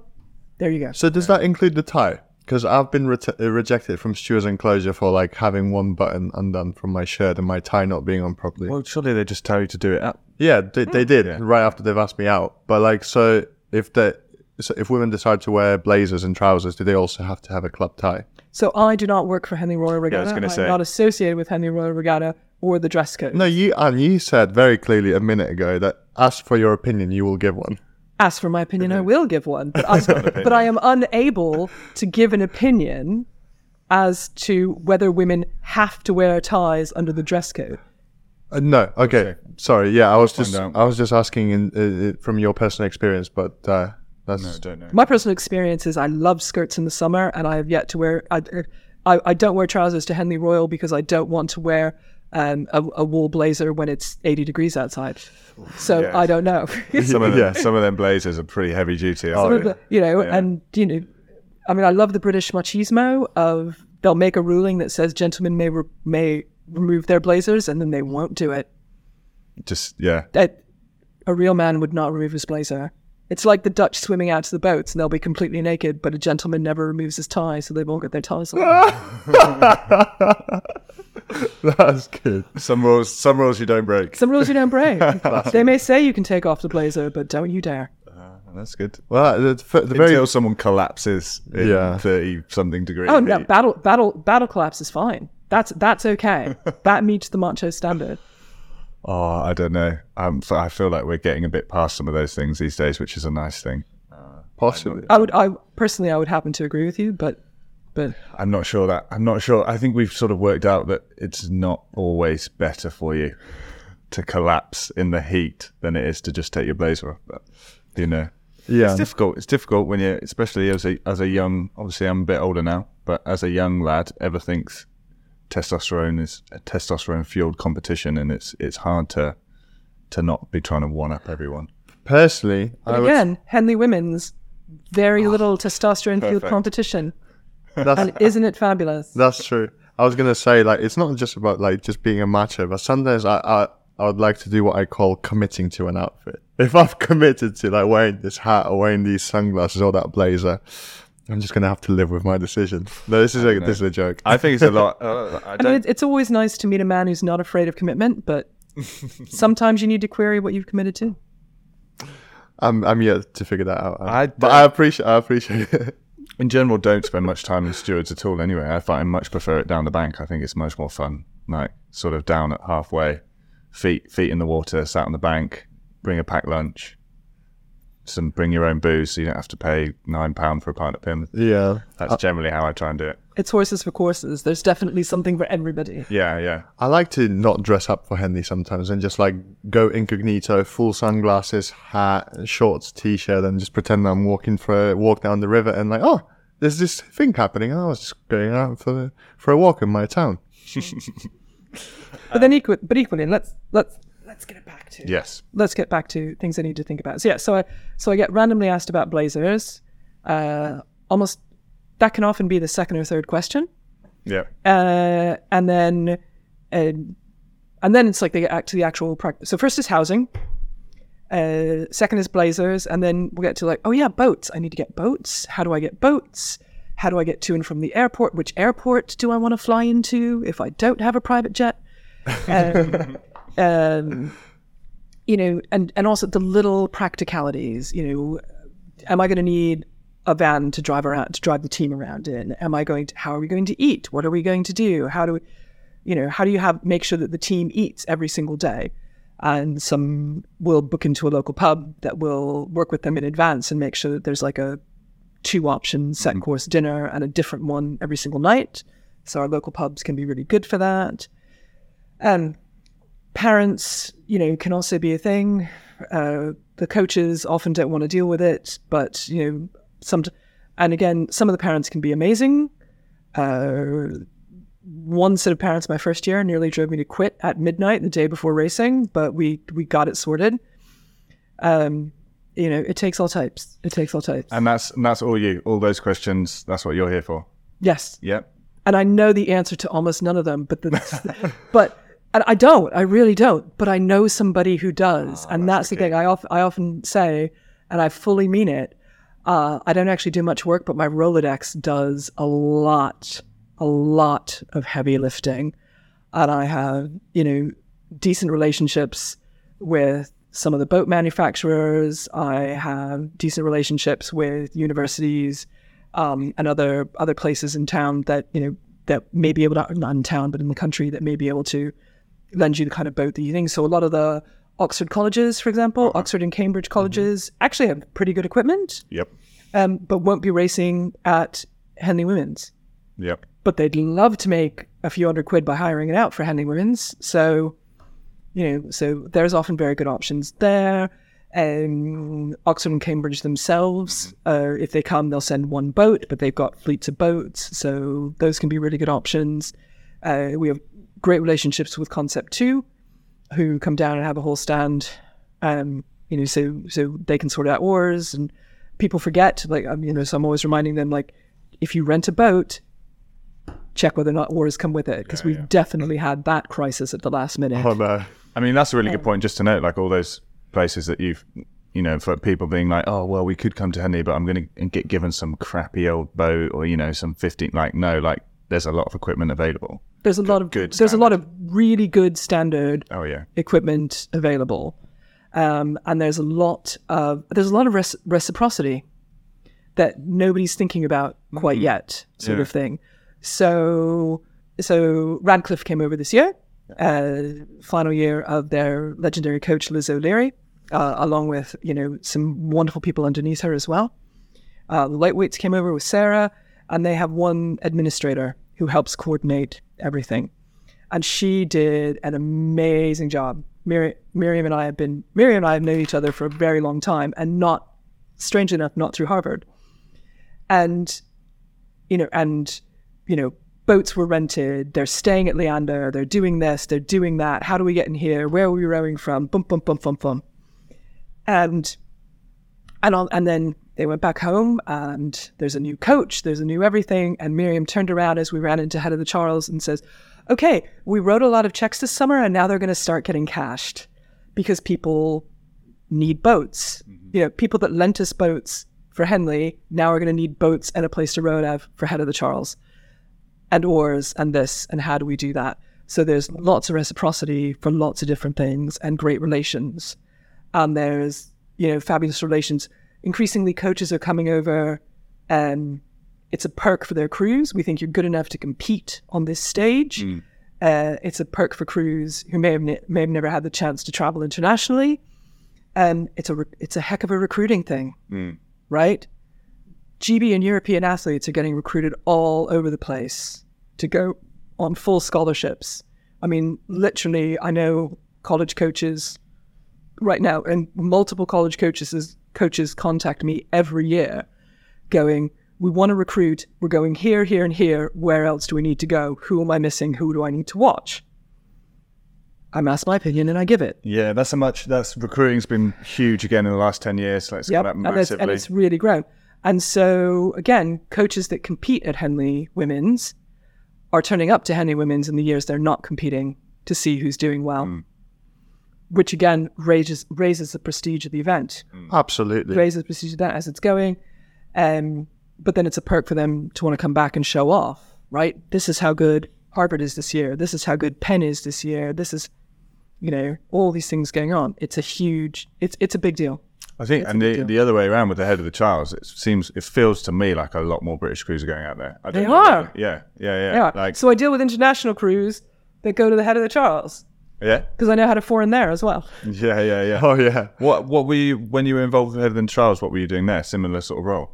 Uh, what when I started or now You or, you've or been what? working with them for a long. Are you still working with them now? Yes. Yeah. Yes, we have my. Uh, we'll leave it there.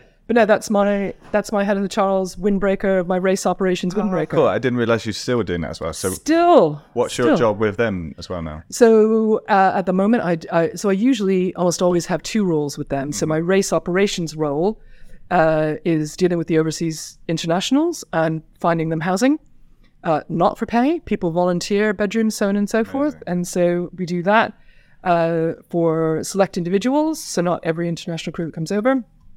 Uh, for select individuals and um, and organizations. So, for example, we have a great relationship with a podcast called Rowing in Color that you should absolutely check out. Oh, I will. I'll write that down. Yeah. Absolutely check out. Um, it's really good, and so they bring boats over, and it's you know organized.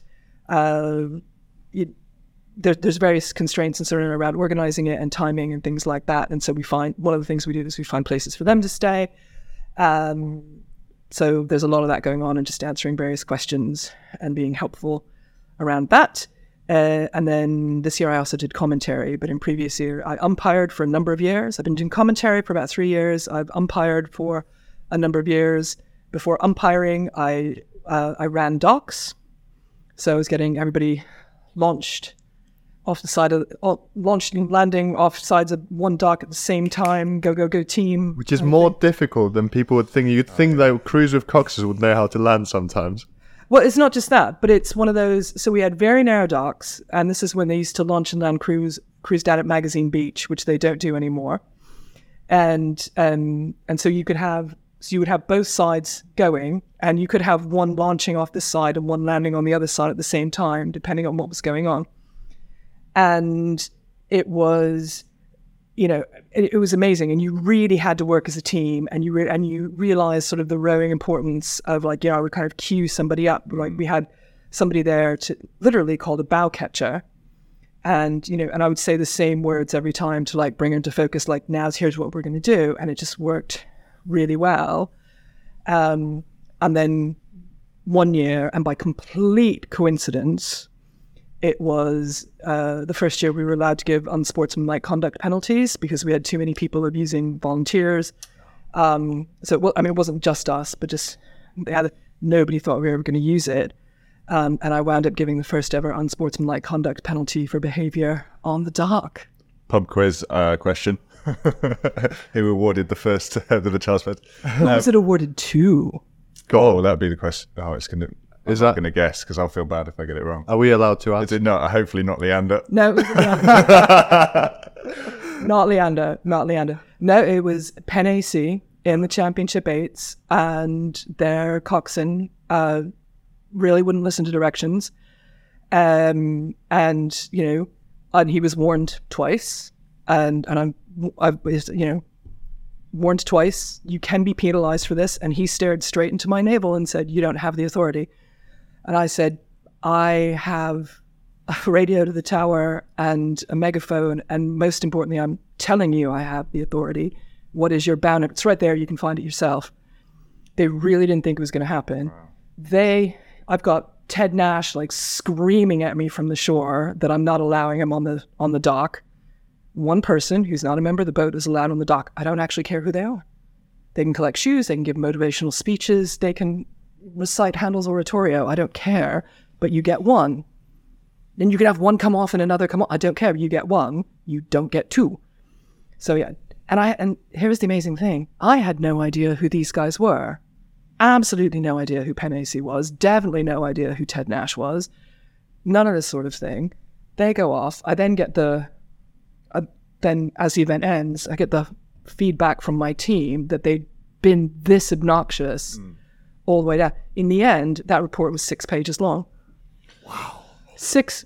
I'd never written an umpire's report before. I didn't know what I needed to do, but I am a trained lawyer. And by that point, had two law degrees. I hadn't yet started my third. It was it, this is my chance to detail what happened, and I did. It was six pages long, and then we had to add a page when they landed. And I told the girl, "Watch that bow ball," and three seats swiveled round and started abusing her. And I greeted them heartily. Hello, hello. You have been awarded a one minute penalty for your conduct when you're not. And if you think I'm going to hesitate to give you a second one, you'll be very mistaken. It's And they the couldn't have been nicer. They generally couldn't have been nicer. I mean, like, like it wasn't an insincere. Oh, I'm very sorry. It was. I mean, you know, their mamas brought them up right. They had them. They had the manners. They had just been conditioned not to use them. And uh, That's fun. I I um three seat, like you said, Tom. I did. Yeah. oh, three C, Three C. three C. I can say that because I've spent time there. One of We've you. all met a three C. We've all met a three C. You can spot them a mile away. I was involved with the um, Home Countries Regatta, Home International Regatta. It's now called in Ireland, but the Welsh team this year, and it's the first time I've done some coaching stuff before, but it's the first time I've sort of been involved in the organisation of a team at an event. Um, we had Des Atkins from Nottingham uh, did an amazing job doing that, but just being involved in that and did, being on the other side and seeing how all that goes, seeing how difficult it is, how much how much work it takes, how much you know, I, you think you get up early when you're rower. No, yeah. The coach is up before you. You know, we are always up before them. You're the one making sure they've got the breakfast. You're, you're doing everything. And um, a sort of It, it's it's like so I never know if being a volunteer has made me a better mother, has made me a better lawyer, but they all dovetail, right? Have you signed your NDA?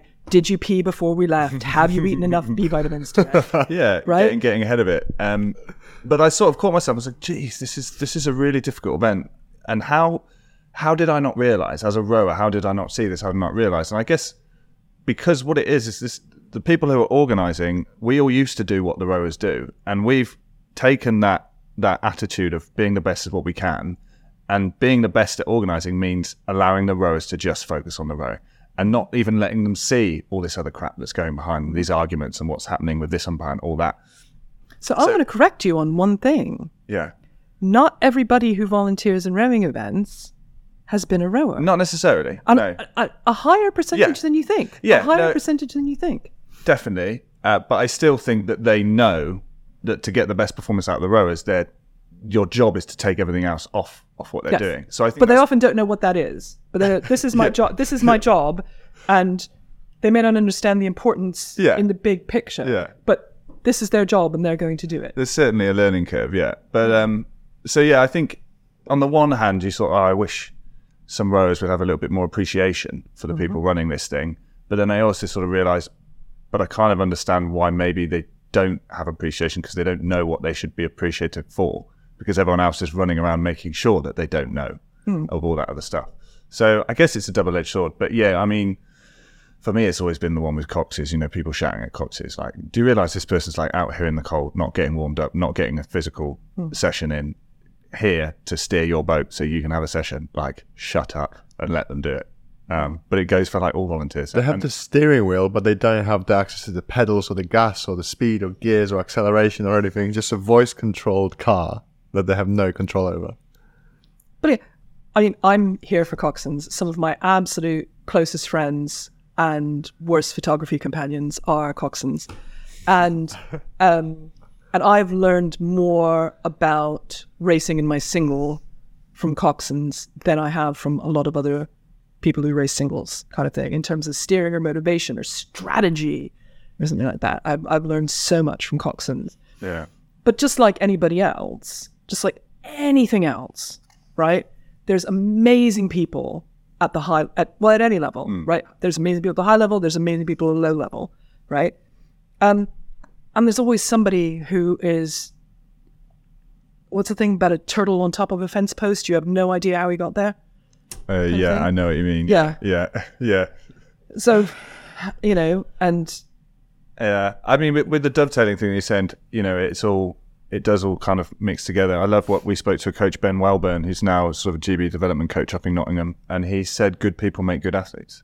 He said, if you want a good athlete, you can start with someone who's polite and looks after their equipment and looks after the people around them, and all those things are all a part of being a great athlete. If you're going to be, you know, the the the if you were going to write down what a great athlete had, mm-hmm. all these things would also be a lot of stuff which crosses over as just being a good person. Well, and again, and, and I think that's a really great lesson. I think mm. it's a great, great lesson.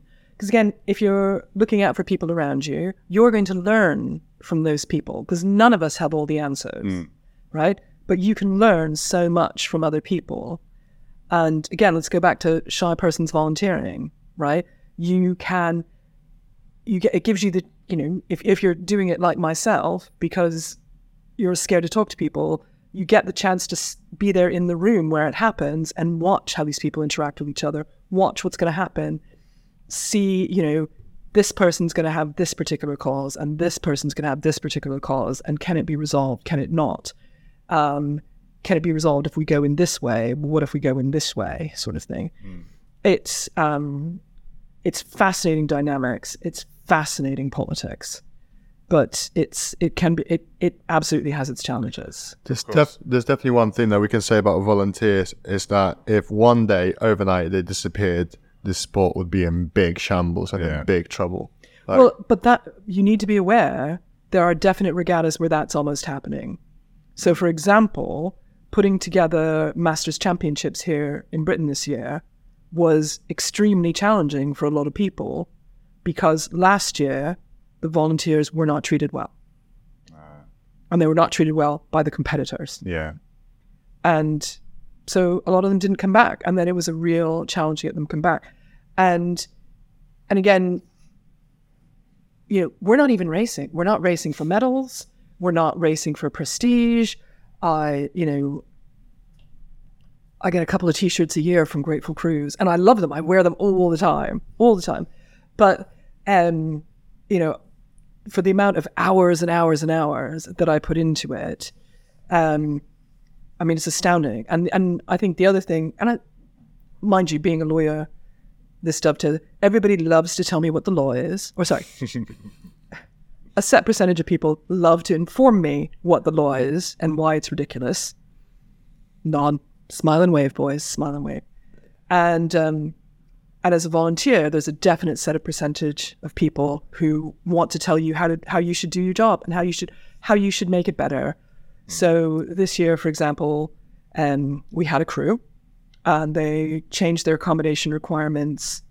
GB crew changed their accommodation requirements many, many times. Uh, canceled three different houses because their numbers changed. They didn't like this, they didn't like that. Then queried the price of the houses they did have, etc., etc. Um, at the last minute, they then added, I think, one or two athletes into a house. Like it was already going to be a tight fit, and they added one or two. Other- they asked the landlord. The landlord said the host said yes. Uh, fine. Didn't hear anything from them all weekend. That was great. Got there. Um, apparently, it didn't go well. Um, and again, if there's a like, I, I tell every call me, call me, and they knew they could call me because they've already contacted me how many times to schedule, rearrange this, that, and the other. Um, didn't say anything to me. Admitted they said nothing to the host. It didn't go well. Uh, and then I got messages on the Monday saying that they'd decided that it hadn't gone well and it was only worth half the price they'd been quoted and that's all they were going to pay. Um, that was their own issue. And again, it's an issue between them. That's an issue between themselves and the host, right? We just introduce, we don't, I'm not Airbnb. I'm not, you know, but again, if you don't like it, call me. Call me when I can do something about it, right? Um, but in the midst of it, so I had, I had, I had multiple emails from the captain, from, from the coach. I had multi, I, because they then, you know, I hadn't even responded, and I'm already getting messages from the captain, the president, you know, I'm mul- from multiple levels of this crew, none of whom I've ever looked eye to eye. Um, and they informed me in writing that my job should be to inspect each and every house and then rate them and decide what the appropriate prices they should be charging per level. But this is but the, this is volunteer. This is volunteer. You're- and also, by the way, the um, I so I also used to work long ago for the AA uh, publishing in the travel guides as, as well the lawyers were pulling. They don't do that. People charge their own prices, and that's what the free market is about. They charge whatever they feel the market will bear. Yeah. um, and they provide what they provide. The AA will go in, they do go in and inspect and say, you know, here's your one, two, three star rating, but it's got nothing to do with the prices. More And- important and- is but and that's their business, right? Yeah. Again, I'm a volunteer Yeah. and I'm supposed to a decide what they charge and b inspect every single house on of you know, when you've ch- shoved two people in at the last minute. Yeah. So you're a lawyer. Obviously, you know everything, pretty much everything there is to know about the law. At least from someone who doesn't know law. That's what a lawyer seems like to me. Where the hell did they get those like rules from in writing, and then how did they try and enforce that? Like, Sorry, I which mean, rules? Some people which just rules? Yeah, like they saying they you- know. They think they know. yeah, like telling No, you what your get job's them. They didn't, they didn't get the rules. They decided that's what my job should be. yeah, that's what I mean. Like, how did they me. back it up? Where did they even like get that idea from? Uh, you'd have to ask them. Luckily, I would hope that they're sort of few and far between those ones. For the most part, I would say you have a there's great one. time. So every year there is every year there is one crew that stands out because they're just so lovely, yeah, and every year there's one crew that stands out for completely the opposite. yeah, yeah, yeah. Well, Every yeah. year, And would you say that's worse when like placing crews over for Women's Henley or head of the Charles? Like, which one proves to be like more Oh, yeah, the challenging? Brits worse. We're no, no. probably worse. well, I don't just I don't just place Brits for head of the Charles. We place them from from Yeah. from all over. Head of the Charles. Well, head of the Charles is much easier because it's apart from like rowing in color, it's um it's elite athletes, right? So it's the ones coming just off the Olympics or on the national team. Yeah. So they're just so they're actually really good because they're very appreciative of the fact that somebody's given them a room. We go to the extent um, we've learned the hard way, like no sofa beds, no anything like that. So they usually have their own room. At worst, it's twin beds in a room they're sharing with somebody else. People are very excited to have national team member from any team Yeah. and um and and so that's really good. So the hard the challenge is finding it, you know, a bit like here. The challenge is finding somebody willing to give up an extra spare room on one of the busiest weekends of the year Yeah, yeah. in the rowing community in the busiest weekend of the year. That's the challenge. But the athletes then tend to be excellent at following up on the introductory email and thank you very much, and then you know leaving them a bit of national team kit or or you know something to say thank you or whatever in light of the fact that they're not paying for it. Um, I mean, you know, and, and again, some of those relationships go on. So we, there was an athlete that I placed this year. Uh, we were WhatsApping because he was trying to decide whether or not to come, so on and so forth. And then once the decision was made, the first thing he did was WhatsApp the people who'd had him a couple of years ago and see if he could stay with them. but Easiest job I ever did. I did it two years ago. That's cool. Had had nothing to do. I mean, you know, but again, they're delightful, they're funny, they're charming, they know how to behave abroad. It it's very good. And then that kind of leads on to one of the other issues, which um, I think some crews are more paranoid about than others. But for example, you had Morgan Bainham Williams talking about this last week on your podcast. Um, Well, well done. You've listened. And um, but she's talking about going to Virginia, and well, they speak English, right? So I didn't think it'd be such a culture shock, right? And and I think it's a lot of the same thing. So you definitely have crews that come over here and don't realize that it's not America with a slightly posh twang to it. And um, yeah, I mean, we had we had one last year. Uh, so I was in Waitrose. There was a junior crew, and again, everybody. You've got to realize, people, we all know who you are because you're all in your branded kit. right? You're all there in your branded team kit. And yes, there might be one that has somebody else's kit on from their junior team or whatever like that. But, you know, but if you're all going about with, you know, high school rowing club on your, we, we know who you're from. And, and I, bizarrely for this particular incident, I was in Waitrose as it happened. I was in an aisle and somebody is WhatsApping me about it as it happens from elsewhere in the store, but couldn't see me. And what had happened? There's long queues because it gets more crowded. There's long queues. And one of the girls had gone off and you know hadn't been there, and they almost got up to the start of the queue. And all of a sudden, this girl just like comes in. What do the British do best, people? Queue. Yep. We don't like a queue jumper. Do not like a queue jumper. And somebody politely asked her to go to, image because she turned up with a very full basket of groceries, and somebody politely asked her to go. And she said, I'm with um, my teammates. And they said, you know, I realize that, but that's not how. And she said, well, this is how we do it in America. We're not in America. We're not in America. Um, and you know, I sent yeah. I, I, I, sent a polite text to the coach going, look, I get it, been there, but heads up. And I but I but I also sent a polite text to other coaches that I had a good relationship with, going, you need to remember, need to remember. It's difficult, you know. Tensions are high. It's, it's race week, you know. You might not be thinking about these things, but yeah, again, like that's where someone like you comes in to just. You've got kind you've also got nine diffuse. teenage girls away from home as a pack in a different country for the first time. And that and by the way, that is how we do it in America. nine in a crew, but Mm. two thousand in Henley that week. Yeah. Yeah, I had. Um, we went over to America. Um, I've got a family of five, so mum, dad. My sister was probably about fourteen. I was twelve. My Mm-hmm. brother's ten. We go to a Hooters because my dad was like, you know, we should. It's it's like a typical American thing. It'll be fun to go to. So going to Hooters, It's not a typical American thing. probably not. It's probably you know, it's the typical tourist thing. Yeah, the typical tourist thing to do. Uh, and we went in, and uh, dad and mum were they were saying, "Oh, we'll have a beer." Well, we may as well get what in the UK we would call a jug of beer, mm-hmm. but in America you would call a pitcher. Mm-hmm. The waitress comes over, and my dad, in front of his wife and three small children, says to the to the waitress, "I just wanted to ask, how big are your jugs?" She looks at him like a man in front of his wife and women who've just obviously asked that. And uh, uh, it's probably only about 0.5 of a second before he then went, Pitcher, pitcher, I mean pitcher. In, in the UK, we call them jugs. I mean pitcher. I'm so sorry. And she obviously laughed and it was quite funny. But yeah, there's things like that. can He tipped happen. big, right?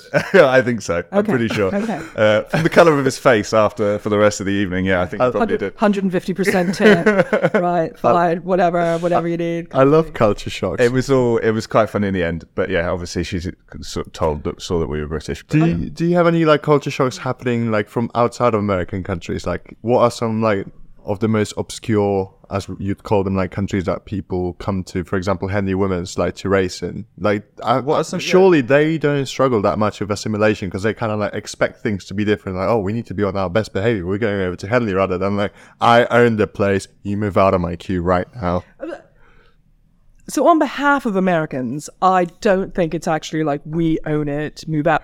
But I do think it is a lot more what Morgan was saying, right? You think it's the same. You Yeah, think yeah. it's the same, Yeah, yeah. right? So, so again, stereotyping, and I apologize. Uh, for well, the it's the same- same here. right? I'm not- I'm not here- Canadians never seem to bother with the, can never seem to have a, a struggle with the assimilation because they're just so darn nice to everybody. So it just right? doesn't matter, So, yeah. so the Canadians are just like, hey, what, you know, but, you know, if a Canadian in that situation would just quietly go back to the queue and just, you know, I'll meet you back at the house later, right? Whereas teammates would, right? So the Canadians don't seem to struggle, and often you don't you don't notice them because of that. Um, everyone else, again, they're very, and I think with Europe it's that little bit different because, you know, I mean, I went to Amsterdam two weekends ago, right? It took me an hour and 40 minutes to get there because we were out on the ground for an hour, sort of thing. And all of a sudden you're there and it's a different language and it's a different culture and it's, you know, Dutch directness and what about this, this, and this. And, you know, but that's what you expect. I love Dutch directness. I'm, I'm very much here for some Dutch directness, let me tell you. They will literally tell you, like, uh, you will ask a, a Dutch person to go out for a beer. It hasn't happened to me personally. And then you will say, I want to, like, let's go out for a beer. It's like, you're not worth my time. I would rather not. so that's it. With I a have a- straight face. I have an American friend who lives in um, uh, in the Netherlands, and she has she had a baby, and when the baby was quite lo- young, she's sort of struggling with it, and she went uh, to see her Dutch friends, and she was telling them all about how she'd really been struggling, and in America. Her friends would be like, "Oh my god, that's so bad! How can I help?" All the rest of it, and so she sort of finished this story, hoping maybe to get a bit of bit of that, and then the sort of they were just like, "Oh, okay, well, you know, we wish you luck with that problem." Yeah. I- she was like, I- "It's not their fault. It's, it's just how they are." It, it it is, and it's um. But but again, all these things I think are actually really helpful. I, I think, uh, uh, but understanding, understanding a different culture, and yeah, um, I think a classic example is we used to have Italian neighbors, and and they would invite us around for coffee, and they would invite us around to the house for coffee, and as Americans who go round to each other's houses for coffee, this seemed perfectly normal, and apparently it's what the Italians do as well. What they couldn't understand is why so many British people didn't come round for coffee, and would say no, and I'm just like, oh, it's not what the British do you know, you meet them down at the pub or you meet at a coffee shop or you do that, but you don't you don't go around to each other's houses. Yeah, but then uh, yet another amazing thing about uh, these events, Women's Henley and Royal Henley, that you get to mix with all these different athletes, and certainly, you know, whatever happens all week, come come Sunday night, everyone's going to be party, partying in the in the it. same places. So Everyone's going to be sharing drinks and, Well, you I know, mean, and- singing "Sweet Caroline." And well, and you, but again, that's I mean that's Henley Royal, and then Henley Women's. It's that little bit different, but still, the international crews brings so much to the event. Brings so much. When you, if you've flown over from Australia, you're not here to lose, Yeah. right? This is not a jolly yeah, kind of thing. Um, and there are Australian crews who get knocked out round one. Right? Well, things happen. yeah, Things happen. Those booms will come out and bite you. The other crew is just faster, right?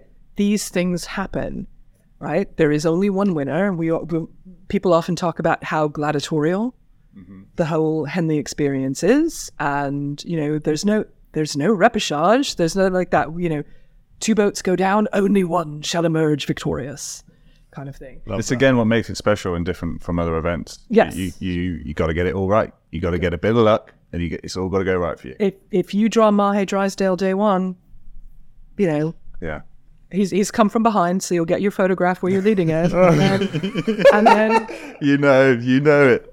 That's exactly what Dave Ballon was talking about. Who else was talking about racing the single? Oh Jamie God! Kirkwood. That that's So a Jamie, many- that's a Jamie Kirkwood story Is it? from the American Was school. Seb, Seb Devereux also like led Mahe off the start and everything? Blitz it off the start, get your photo, and then yeah, and then we're all done. I mean, it, it, yeah, I mean, it's exactly like that. Uh, but uh, but all the internationals, I mean, they bring, you know, they bring so much to it. They bring a depth of the experience. Um, we were, we were talking about the Dutch. If the Dutch win, they start singing. They start singing songs at the medal ceremony, and no one understands them because they're all in Dutch, uh. right? But that's the tradition, and they're gonna they're gonna do it. Yeah, foreign crews just elevate the experience mm. because it's already like made fantastic by the organizers and everything, and the fact that you also get to mix in like what we're saying about Henley, but not not just Henley Royal, Henley Women's, obviously. Like when else do you get to like paddle side by side with like some really fantastically renowned international crew or like a university crew that you've only been able to watch on TikTok or, or some other things? It's like it really adds like a, another level to the experience and, and why people want to and are longing to come back there's no there's, every year. There's no separation in general. I'm presumably it's the same at the women's Henley. You know, you can you can be standing next to an international athlete or an Olympian or a fantastic renowned coach. There's no no one's kept in separate places. It's all you're all here doing the same thing. Uh, and that's exactly it. I mean, they wa- and, and again, I think it's something that we in Henley get very used to, um, because they walk amongst us, right? You know, you you know, you go to the cinema, you go, oh, you know, and you know, next year's future Olympian could be serving you your coffee, right? I used to work at cinema? Exactly. All the all the all the cool kids did. So like Francis Heighton, everything like that. He was my neighbor, and he was at the cinema. My daughter No, no, no. the best movie posters. Sorry, the the cool kids used to work at Leander. I'll just put that out there. All the cool kids worked at Leander. All the cool kids worked. At Leander. Thank you, Anne. but again, but it's just just as you walk around town, you know. But the thing is, even at Henley Royal, um, so one of the one of the great things about Henley Women's that I always enjoy, partly because for a start, it's usually the first time I get to put names to faces, is the international crew reception. So there's a crew reception, free to competitors and one coach per boat at the River and Rowing Museum. And then we have other guests as well, and their ticket prices basically pay to cover the cost. We don't we don't make a profit on it, but we pay it we, that's how we pay for it. And we always get, uh, well, we almost always get like a national teamer or something like that uh, to come speak to them. And, so, particularly for the Americans, but often for almost any country, that's the first time they've seen an Olympic medal in person, right? If you think how big America is, you think how few people are on the national team, Um, and then again, smaller group, those who get a medal. Or, and we get very immune to this in Henley because it's like, oh, you know, I mean, we could we could literally go down into the bar right now, and the likelihood of running into at least one person and possibly more with Olympic medals is pretty high. Yeah. But they've never had that before. I mean, sometimes I feel like the whole reception and there's a couple little speeches and it's sort of a prelude to, you know, watching the internet go down as everybody tries to upload their selfies. um, you know, um, uh, Helen Glover Yeah. or or you know Miriam or Naomi or something like that all have their medals. Uh, this year, we have uh, Grace Prendergast, and I'm very excited to have Grace Prendergast. Very excited. We She need to get her on the podcast. she pre- she presented prizes at Henley Women's last year, and she's going to speak at the uh, international crew reception, and I'm really excited about it. That's awesome. Um, with both her medals, and you know it's it's it's going to be really great. And so so they love that. And again, as an international herself, and you know, and she so she's come from New Zealand. She's rode the boat race here for Cambridge. It's all these sorts of things. Uh, it's going to be it's it's going to be very very interesting. That's such an amazing way to sh- like show appreciation for all them coming over. It's just like we realize it's a massive effort, you know, and it's really expensive. Yeah. But like, there's Yeah. appreciation from our side that you've come to make our event amazing. So I think that's really cool. Really. Mm-hmm. so Henry Henley Ro- do. Henley Royal does one as well. Yeah. Henry Royal does one as well, and it's a good chance to like get to see the international competition and things like that. Um, we we then have a pasta dinner afterwards, which again is like separate and does cost, but and it's really good because it gives everybody a chance to kind of carb up before racing the next day at a relatively early early time. Yeah. Um, but yet for the internationals, I think in particular, because the British sort of all know each other. Yeah. You've been around the circuit. They right, sort of, you know, raced, you know, yeah. you, you, you, you've eyeballed them, you've eyeballed them at Dorney, you've Yeah. eyeballed them in Nottingham or wherever. Mm-hmm. Um, you see each other. But the internationals, you know, this is a big thing, and they're sort of all in this together, and it, it's it's really good fun. I think, like you said, fun. like you said, when else are these people gonna get to see an Olympic medal in person? And like, we have wealth of that experience, like at, at both regattas in Henley, and it's it's fantastic. And I, I just really love the fact that uh, something like this exists, and like obviously, it's part of the culture. It's part of like the the aura around the event. Like people coming over to Henley from abroad, they're gonna think, okay, cool, we're gonna get get to the, do the international reception, and if particularly one year, like some cool crew races, or they get to speak to Grace Prendergast, who's obviously an icon. Like what she's done, she's doubled up at the Olympics. She wouldn't even be able to do that at Henley Women's. No, So that just yeah, exactly. no, we are much stricter than the. Olympics on this thing. much stricter than the Olympics on this sort of thing. So I was I was going to ask you uh, just to um, change topic a little bit. Um, say there is a foreign crew from a country that doesn't traditionally race at Henley, and they don't necessarily have the funds to come and race, or to find accommodation, or to rent a boat, or to do all these sorts of things. They maybe they've only got like funding for one of those things. Um, how would you try and help that crew out? Oh, well, I mean, there's different ways we can. There's different things we can do to help a crew out. Um, but ultimately, it's going to have to come from them.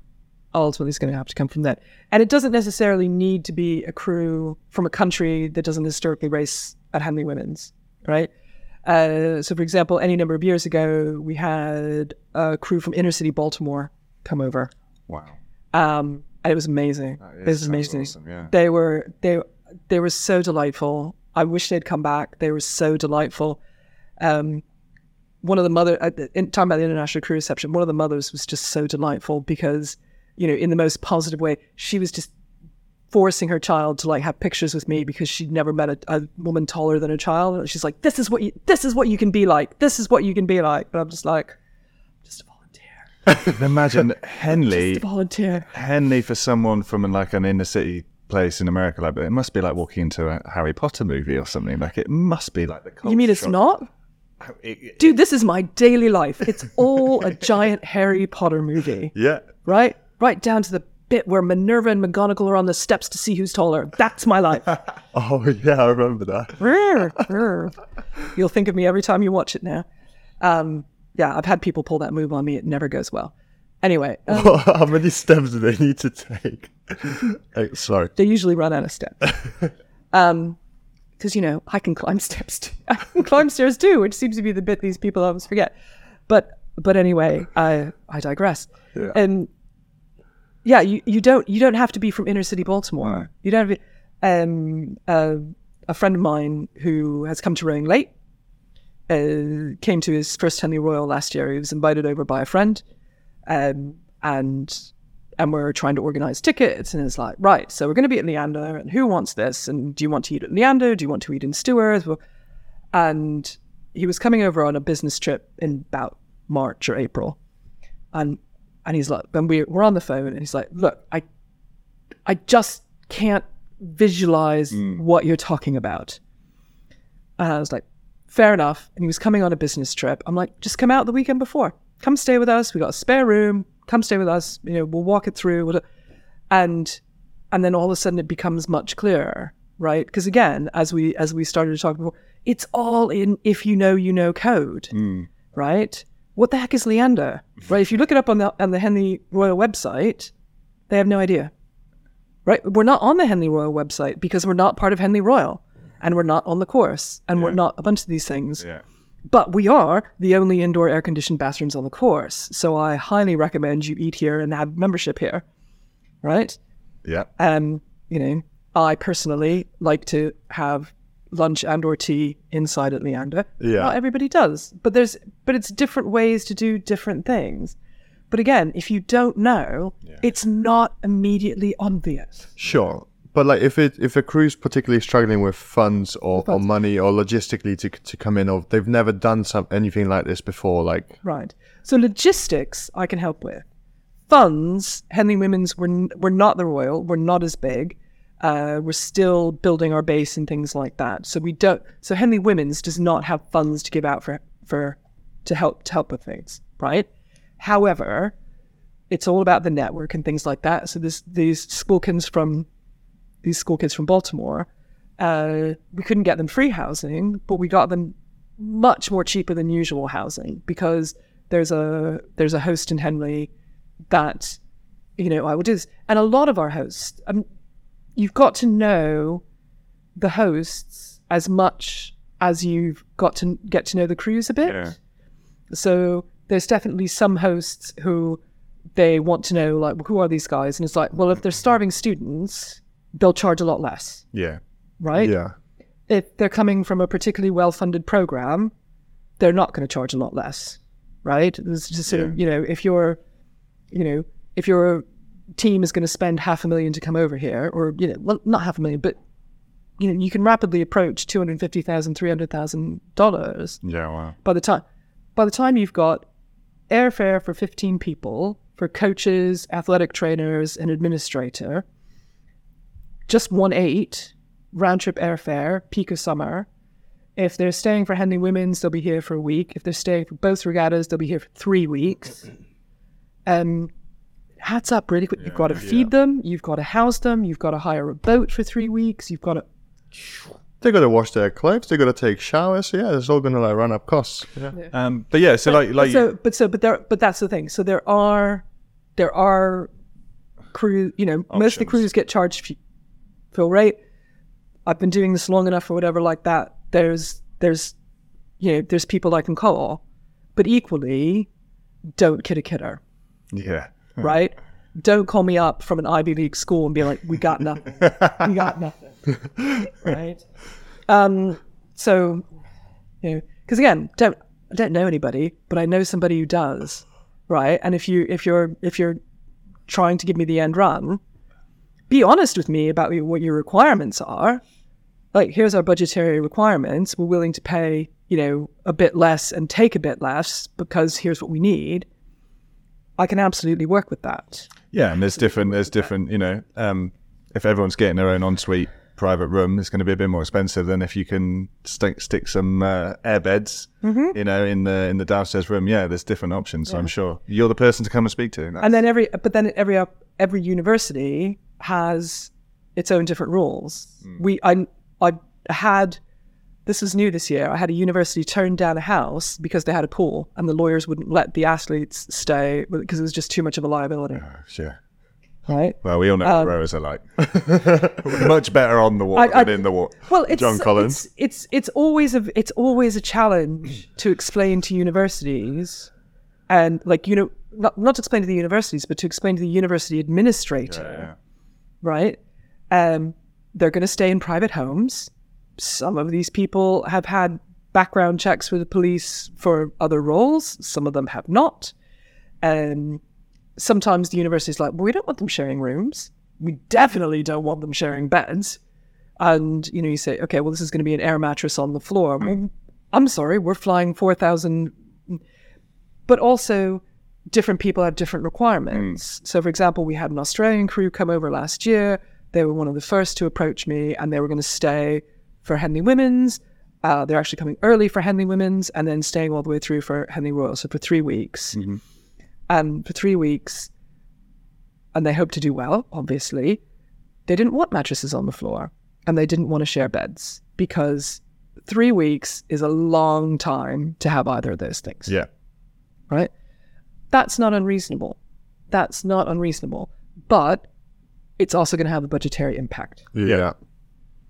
And they were, they, and again, you have a reasonable conversation with me. I can have a reasonable conversation with you. And I can give you the parameters that you're going to need to make the appropriate decisions for your team. Yeah. And then the other thing is get in contact with you early. Obviously, the more time you have to, to help them, the better. Yeah. Because again, I'm balancing this around, I'm, you know, I'm balancing this around a lot. What, it's not your job, as in it's not what you do nine It's to not- five. It's, it's not what I do nine to five. My job, is my, my job is, and my job is not nine to five. yes. Yeah. Yeah. my my, my job is not nine to five, um, and this job is not what I do, not nine to five, um, and you know, and there's parenting to do, and I have another um, volunteer role. I my volunteer role with Head of the Charles. So the ones that asked for Head of the Charles really didn't get anything until after Head of the Charles, um, but we could set that up, and that's fine. Um, I'm a trustee of, of Love Rowing because similar to your question, I want to get more people out on the water. Um, You know, let their lives be as influenced as mine is.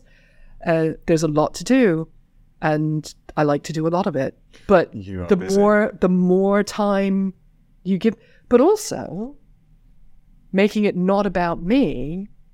Again, we've already placed fifty thousand pounds worth of housing Yeah. those first the first people I'm going to call because their house is so amazing, they're booked now, Yeah. right? They're booked. So get in early.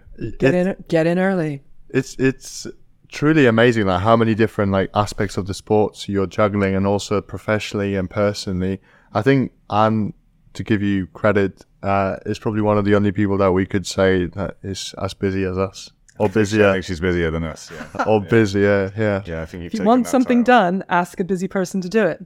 Yeah, you've got to yeah, you got to organize yourself and make time for it, haven't you? Mm. Um, just briefly then as well, like touched on love rowing. Um, Mm-hmm. Obviously, I think we're going to speak to to Kath about it again, but I'd love to just kind of kind of just hear a little bit from you um, how you've been involved and how that's been going.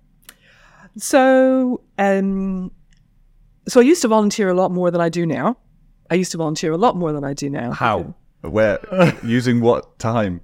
Uh, because I had a husband, right? So I had an amazing husband and a dynamic that was very much. Um, I hope. I hope everybody has this dynamic in all their relationships, right? And it, the whole thing was, you. He just wanted me to go off and be as me as I possibly could, right? Go help people, go solve this problem, go do this and I will, you know, bat clean up kind of thing. I will, you know, he did a lot of the childcare and he did, and he worked shifts. So it actually worked really well. Uh, I was married for 14 years and I did one load of laundry and I broke the washing machine. no way no way Anybody had told me that by getting married, I wouldn't have to do laundry. I would have married uh, one of those other idiots who asked me. Not idiots, they're very nice people. But, you know, I would have married one of the other guys who had asked me, kind of thing. But I think we're all glad that didn't happen. And um, yeah, and and yeah, so so that he was really good at taking care of all that stuff, so that I could just constantly play to my strengths, and that was the thing. Uh, so he unfortunately, I, he died unexpectedly two weeks before lockdown. Uh, I know you. I know you guys both knew him. Uh, you particular. Well, uh, just to give a little story about how amazing Pete was at like letting people do it. Saying I used to do a little bit of work on your garden when you moved into your house in Henley, and then in particular there was a big family of spiders uh, over like a, a sensitive part of the garden that I needed to like take care of, and Pete saw me like stare at them for like. 20 minutes. He's like, What are you doing? It's so much bigger than them. Like, it's just a spider. Picks one up, throws it away. Uh, it's like, Look, just let it live. Get on with your job. I was like, oh, I wish I could do that. Yeah, no, he was he was fantastic. Yeah. So he's so he's so he's very he's very good at you know enabling other people to go do what they're what they're good at. Uh, so yeah. So he died two weeks before lockdown. So sorry. He's much missed, but um, but conveniently at that time I was I was on the Leander committee, but I was rotating off. Like that date was already scheduled. I had served my six years and I was coming off. The And- sentence. and then it it was an experience. That's where I you you talked about the job. That's where I learned how to do my small talk. Yeah, definitely. It's where I learned how to do my small talk. It's a good and skill. and you know, I even made friends. One of my closest friends I met at a um, Leander new member reception. And did this? It started as a little small talk conversation, and then it became. No, it was what? No, it was it, it was crazier than that. It was crazier than that. Um, so he was there with his girlfriend at the time and his parents, and I just came in, and the girlfriend is just like Anne, and I'm like, and anybody who knows me knows I'm not good at names. I'm really not good at names, and I'm like vaguely recognizing her, and this happens to me all the time. People know who I am, and I'm like, Yeah, and, and if it's particularly awkward, I will specifically ask, "Have we met before?" And they'll go, "No." Like we've never actually met, but they're calling me by name, and it's like, "Do I need an injunction? Am I being stalked? What's going on?" See, we told you you didn't need Right. an introduction. and it's um, but yeah, she's like, "Ah," and I was like, "Oh God, I have no idea who this woman is." Oh my god! And she turns around to uh, her boyfriend and, and his parents, and she's like, "Anne and I were on the same table last last month at a commentary training course that we did by Robert Treharne Jones and Peter O'Hanlon."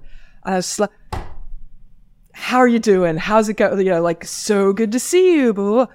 Um, and then as it turned out, she wasn't the new member. It was the boyfriend and his, and his parents and all that sort of thing. But I'm just trying to make her look good, yeah, right? Like, you know, solidarity, women power, women power. Like, I'm, you know, have you had a tour? Oh, let me give you the tour. Let me do this.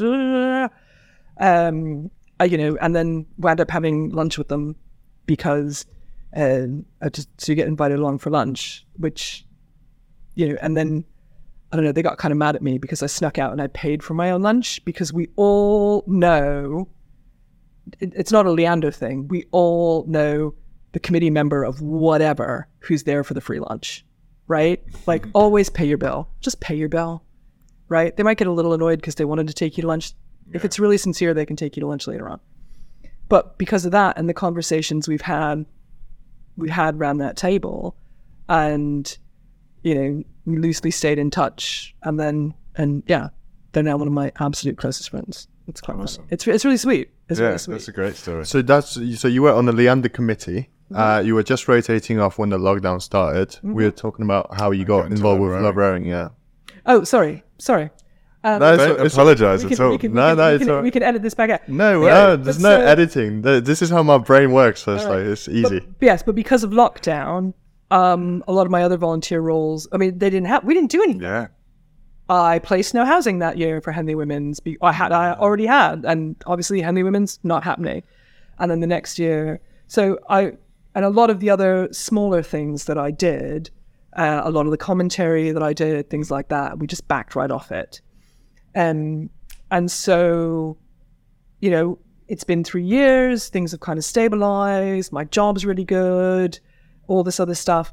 Um, and I was thinking, if the right thing comes along, I could volunteer for something else. And I decided I wanted something sort of big and chunky as opposed to like five smaller, you know, commentary here gigs or whatever like that. Because those big and chunky, it takes a little time, but you can actually flex it. Whereas I need to be here this weekend to commentate there. if something comes up on childcare, something comes up on work, then I can't do it, and it fails for everybody involved. Um, and having kind of made that decision that I'd keep my eyes peeled, uh, it was advertised that Love Rowing was looking for new trustees. And I know the then chair, Kath Bishop, and I phoned her up and I'm like, so previously I've applied for one or two things like this, and it became very obvious that they already had someone in mind, but they were just going through the steps. Hmm. Um, if this is a genuine competitive process, I don't mind losing. I really don't mind losing, but I do mind being put through a dog and pony show hmm. that hmm. it's already been decided before I even turned up, kind of thing. And she's like, "No, it's it's genuinely competitive, and you know, here's what it's going to involve, and do you have time and capacity to do this?" And and yeah, it was very competitive. So I went through a few rounds of interviews, and a lot of people applied, and here I am, and it's been very busy, and it's already very rewarding. And I, I just we we're funding we're funding some amazing projects. We're not funding enough projects because you never can, kind of thing. Our grants are open for two more days. People get those applications in, and um, you know, I'm I'm drafting a lot of policies. I'm dealing with a lot of, um, you know, things that, you know, as you grow, what worked before sometimes doesn't work. So let's get some clarity on this. Let's get some clarity on that. And you know, we've got some fun fundraising stuff coming up. We've got, as I said, grants are open for twice a year, and it's and I'm just all the way through. I love problem solving. I love getting people into this community and seeing where it'll take them. And it's just everybody's path is different. And I just I love being part of Love Rowing. So, so just briefly for our stateside listeners or our listeners from South Africa, Australia, Germany, and other obscure countries that don't know what Love Rowing is, what what does Love Rowing do, and who are you helping? So first of all, all those listeners should come to Henley and Race. Absolutely. Absolutely. You heard it You know, straight from the source. I, I'm sure I'll be tagged on Instagram for this whole thing, and I'm easily contacted. Yeah, That's we'll the put- whole point. Your handle's already on the Yeah, video. we'll make sure we put details um, on for all the other ways to get get hold of it. There it. we go. Crew at hwr.org.uk. Um, so they should all come. Love Rowing is the British Rowing Charitable Trust, but that's not a very exciting or inspiring name. So we do business under the name of Love Rowing. Uh, and, and, you know, but what we do is exactly what's on the label, of, on the boring label kind of thing. So we, British Rowing um, gives us some funding, but we're looking to raise more and more funds from the British rowing community. And we have lots of great places like Wimbledon High School and other places that do participated in the big row during lockdown and all sorts of things. And we are looking to fund various programs uh, throughout the country, uh, by which we mean Great Britain, and that at the moment relatively small price tags because we're looking to grow and grow funds, mm-hmm. but impact the lives of people and get them on the water, right? And that can come from all different places. So there's one place that's doing something for people with brain injury. There's one place that's doing something for refugees because that's who wandered into their boathouse, kind of thing. And they realized there was more of a need for this in the community. We've got Infinity Boat Club up in Newcastle that's just won like British Rowing Project of the Year kind of thing. Whereabouts in Newcastle? Uh, I'm not the person to ask anything about Newcastle. Well, well, I I, I went to uni in Newcastle. I was just curious because it sounds like a new project. It is a new project. Ah, It is a new project. It's brand. Look it up. Look it up. Infinity Boat Club. They're doing amazing things. That's cool. Absolutely amazing things. we need to go and fix their ergos. One thing I've like one thing. We that- start up charity, so you need to go fix their ergos for free, young man. oh yeah, well we can sort something out. I'm sure we will. Tom, Tom, Tom, Tom handles that side. I just uh, I'm just the monkey that It's, does the work. it's, it's the whole thing about charities, right? It's very expensive to be my friend.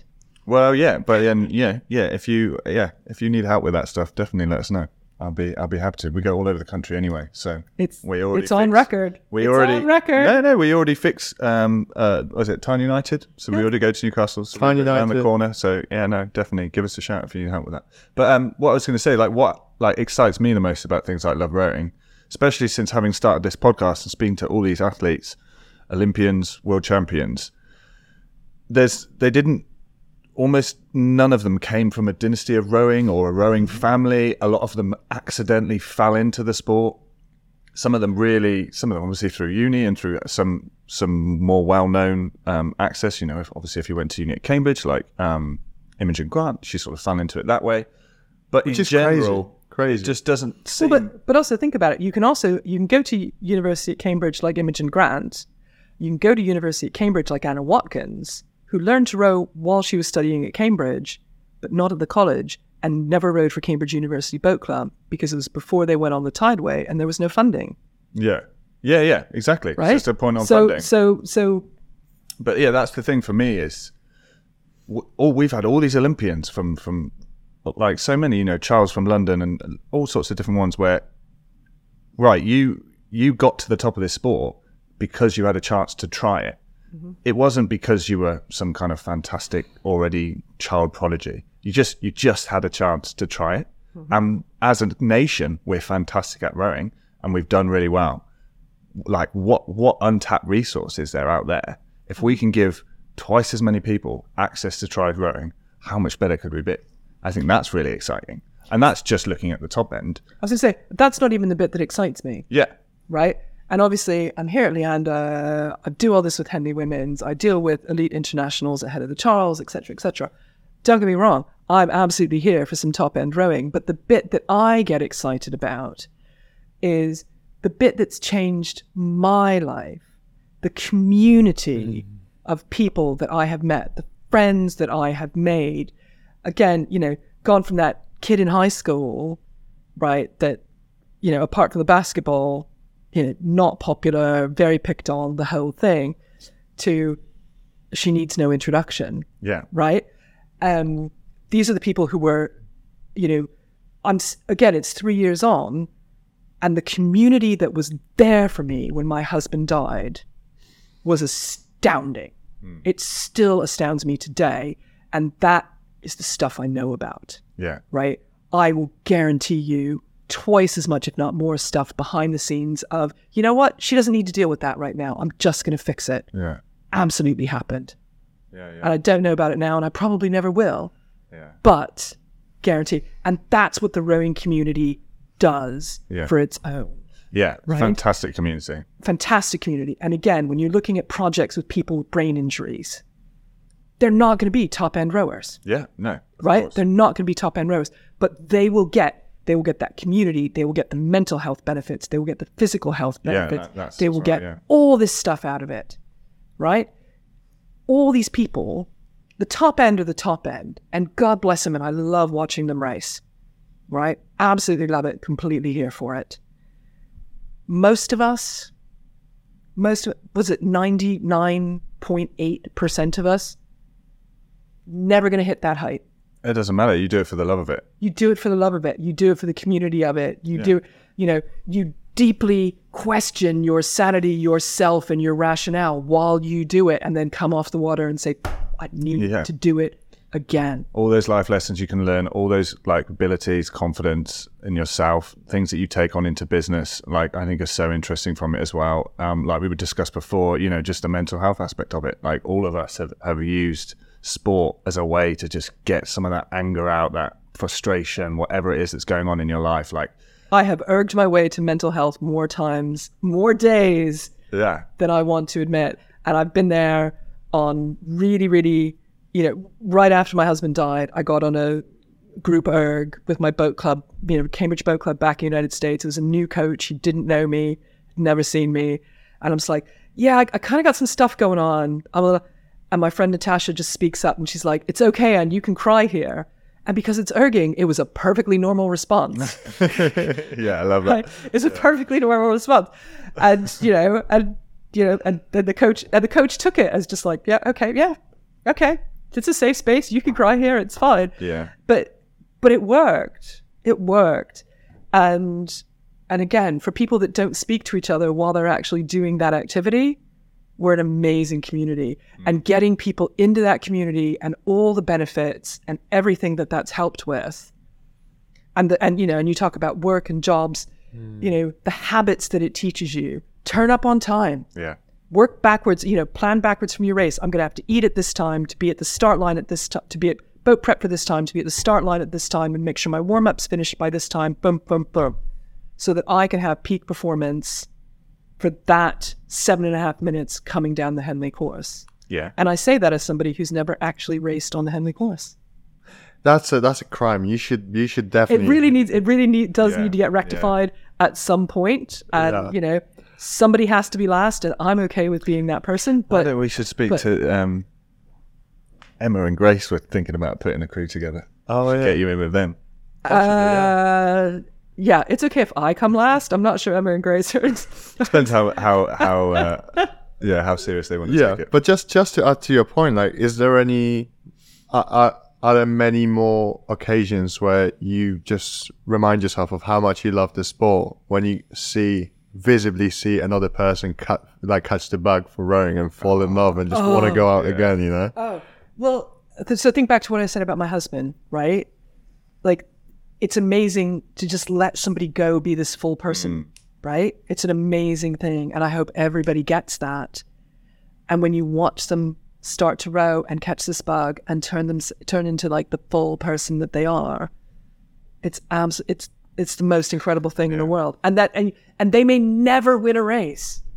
They may never even race. They may never even get there. But they're on the water. I mean, we've all had it, right? You're on the water. It's a beautiful day. A fish jumps, or there's a turtle on the side, or one of the red kites, or you know, or there's parrots on the on the on the island kind of Mist thing. along the Oh, stretch. mi- the oh, sun's just coming up. I mean, you know, and I've been on some ugly stretches of river, and it's still an amazing thing, Yeah. right? And it's quiet and it's early and the boat's running nice. Ah. Oh, The isolation, the peace, the- the solitude. yeah. Yeah. That's like rowers need our own Calm app kind of thing. And that like, Just the we- noise. Like we don't need whale song. We don't we don't need whale song. We need a really soothing coxswain. It's like we're just gonna take it up now. We're just gonna bring it down now. Right into and like you'll be You're like, onto something. I'm, I, I, would love that. I would love that. We Into. we need to speak. To, yeah. I I just, just hearing that now is relaxing. I cox I cox myself like during training sessions in the gym now. Sometimes I'm like, oh, six more reps. All right, in three, we're gonna lift, and uh, yeah, I think that's a brilliant idea. self narrative is important. it is. It's it's a lot of people talking about that now. Self narrative is important, kind of thing. And you know what you tell yourself is is what you're going to hear, Mm. Right? So yeah. So so again, you take a bunch of big, you know, big awkward people who can't catch who can't catch a ball, who can't kick a ball, who can't do anything, and the number of Olympians who'll tell you. I mean, we've all been to boat club parties. And you know, and the only thing better than racing is watching rowers try and dance at a discount, right? yeah, it's See, we're all smiling, we're all happy. Yeah. it's it's it's all good. I feel like rowing like really sh- helps you shape as a person because you get a certain level of independence of looking after yourself, of having to work with a team, having to follow orders from a coach. There's so Look after equipment. It's so multifaceted, exactly. There's there's so many different aspects to what you need to do to look after. Some things are your responsibility, some things aren't. You need to learn how to debrief, you need to learn how to communicate. And if we can bring that to more people through the means of love rowing and through the means of introducing more people into the sport, more people uh, fall in love with it, they catch the bug, more people uh, some people might introduce someone to the sport because they listen to this podcast. Like that's what all of this is about. Like ultimately, we're here to share the love that we have for the sport, and we want other people to discover uh, the joys that come with it. You know, the ups and the ups and downs. Like I sometimes think, like, okay, well, I'm from a village in Poland. Like I'm not sure where I would have ended up if I didn't find rowing. Like it's it's just a really interesting thought. And and, it, and it's a wild thing because again, as I said, I fell into it too. I, I I I grew up. No, I I knew no one who rowed. yeah. I didn't meet anyone who rowed. I didn't know. I didn't know anything about any of this, right? And you know, to suddenly, you know, when I see the updates from from my my hometown, and you know, there was there was something in like my alumni newsletter. This is a few years ago, and they're just like, oh, and this graduate has gone on and they're, you know, they're rowing at Lafayette College. And I'm just like, there is no rowing at Lafayette College. There is now. And he's doing it. And God bless him, sort of thing. Um, Lehigh, again, Lehigh University, uh, when I let, and, and we've worked it out because actually a really, really good friend of mine started at Lehigh University and was with the rowing program. And it would have just been as I left, sort of thing. So I feel like I just missed it. Um, and then one of the local high school, one of the local state schools, uh, now has a rowing program and things like. And I'm like, this is amazing. And I just, I haven't, I have not been back in. Uh, I, I officially haven't been back in the area for 12 and a half years. So, One day. so it'd be cool to go back. it it would it would be really could do. And again, I, it's it's given me. I would I will just turn up. I will Get them over just turn- here. I I have I have reached out. I've reached out to to at least one of them on Instagram. Not heard back. Uh, I need to reach out to the other ones, but also it's a little weird. It's a little just be like, hi, Yeah. yeah. hi, you don't know me, but I'm really, I'm from one of you. Really, really, I am, and you should come to Henley. And it's just like, what were you saying before? Scammer, scammer. Yeah, it's like, yeah. nope, it's me, and you should. And next next Well, time, we'll just send send them the link to the, the podcast. yeah. yeah, Awesome. you'll, you'll start, you'll start tagging them Lehigh University Women's Oh, yeah, yeah. we Lafayette start- College Women's start you know, Moravian Academy, all that kind of stuff. Yeah, it'll be, it'll be, it, it'll be very, it'll, That'd be awesome. but but again, um, it there's there's something for everybody, Yeah. and it's it's really nice to do all the volunteer work at the increasingly elite level for women's Henley. Um, but not everybody wins. Hmm. Uh, not everybody's going to. Uh, but then, but foundation stuff like this, and then um, and it also starts with where I rowed in Boston. Mm-hmm. So Community Rowing Boston is I think the largest boat club in America now cool.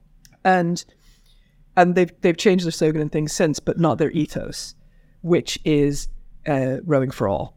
Yeah. And so the American Paralympic team trains out of there again with people that I rowed with and I trained with and and I've coached with. So you know, shout out to Ellen Minzer and, and all those guys. Um, and but they have that. They have army rehab vet programs out of there as well. There's youth girls rowing. There's inner city youth girls rowing. There's um, master's programs. There's very successful master's programs. It's huge things going on, and it's morning, noon, and night sort of thing. And they can now do winter training. Back when I started, uh, I mean, I mean, again, and and the community, you're still with these people. Howie Schmuck famously was member 001 of community rowing, and he's still involved. And he's your volunteer exemplar because he's the guy. Yeah, he can be on trust. He can be on boards of trustees. He can run all this kind of stuff. He works at a very, very high level, and he's the guy that will stay behind and also pick up the rubbish because somebody's got to do it Yeah. right? And welcome to rowing. Somebody's got to do it, and that someone can be you. Yeah. Yeah. Yeah. I love that. I think that just encapsulates perfectly the essence of the sport. I wanted to ask you, um, just lastly, uh, as as someone who's been involved with organizing Henley Women's for a decade now, uh, there's an extra racing day. What changes do you see happening in the near future, especially now that Henley we're Women's or Henley, Henley Royals? uh, no, for Henley, Henley Women's, yeah. I'm talking about Henley Women's. So, like, what changes do you see the event going through? Uh, and also, like, with everything becoming more digitized, with uh, in, involving more data, with involving like statistics on athletes, etc., and with newfound science on uh, women in sport, because it is something that we're actively developing. I think just recently, there's been a um, I think a guide passed on like tr- Olympic training for pregnant women. I think that's really important because then that's not going to dis- disencourage uh, women who want to be mothers from also like not pursuing a career. What do you? This is a bit of a long-winded question, but like, how do you see Henley Women's shaping in the next few years, or what are you aiming to improve on the event as well going into the future? So that, strangely enough, is something that I'm probably not the person to ask, right? Because I have my I have my niche role and so on and so forth. I think it's only going to get bigger. Definitely. I, I, bigger. I think it's only going to get bigger. You can't you can't increase the, the amount that we have uh, in a decade and not have it get bigger. Of thing. We are we are at three days and we are bursting at the seams, sort of thing. So Wanna- fourth day is coming. I, I, I'm not in a position to decide that. If it was up to me, it was up to me, a fourth day is Okay, let, let me rephrase. Let me rephrase the but I- question. I, I, I literally wouldn't even be privy to those conversations. Sure. It's right? difficult So to like, I don't, I don't, I don't. I don't, I don't want it. I don't want anybody to go away and be like, "Oh, said a fourth day is coming." Okay. No, Okay. no. Let me rephrase the question. As a fan of the event and as someone who loves it and loves uh, Henley Women's, Yes. what changes would you like to see the event take place in the next few years? Okay, so the t- things I would like to see, um, I, I just want to see us keep growing. I just want to see us keep growing. I just want the standards of competition to keep getting higher and higher and higher. Because what you said about Henley Royal is whatever the event is, because again, it's very international and so on and so forth. You're you're at the peak, right? People have come from all over the world to compete in that thing in a way that you don't get to for the World Cups. You mm. don't get to, you know, there's under 23s and there's under 19s, sure, but it's weird, kind of random age cutoffs, hmm. right? But, you know, but if you're, if you if you've won the intermediate event at Henley Women's, you are arguably one of the fastest intermediate crews in the entire world. Yeah. And then, and same thing at Henley Royal, same thing at Henley Royal. And I think that I think as the numbers grow, the prestige grows, and I think it's just going to continue. Um, and interestingly, from my vantage point, when Henley Women, when Henley Royal added more women's events, it was a big opportunity. But you never know which way it's going to go. Are people going to skip Henley Women's to just focus on the Royal? Um, I I mean, depending on how other people decided to take it, it could have imperiled us. It hasn't. So I would say previous years, last previous years, it was a pretty 50-50 split between kind of one crew or no crews, uh, having a boat stay on for Henley Royal. Uh, but of course, until 2020, 2021, uh, there were only three events for women. There was the champ single, the champ eight, and the youth four, youth quad. Yeah, yeah, the junior quad, yeah. Yeah, the junior quad. Um, so if you were having a boat stay on, you literally could draw the Australian national team in the opening round. Yeah.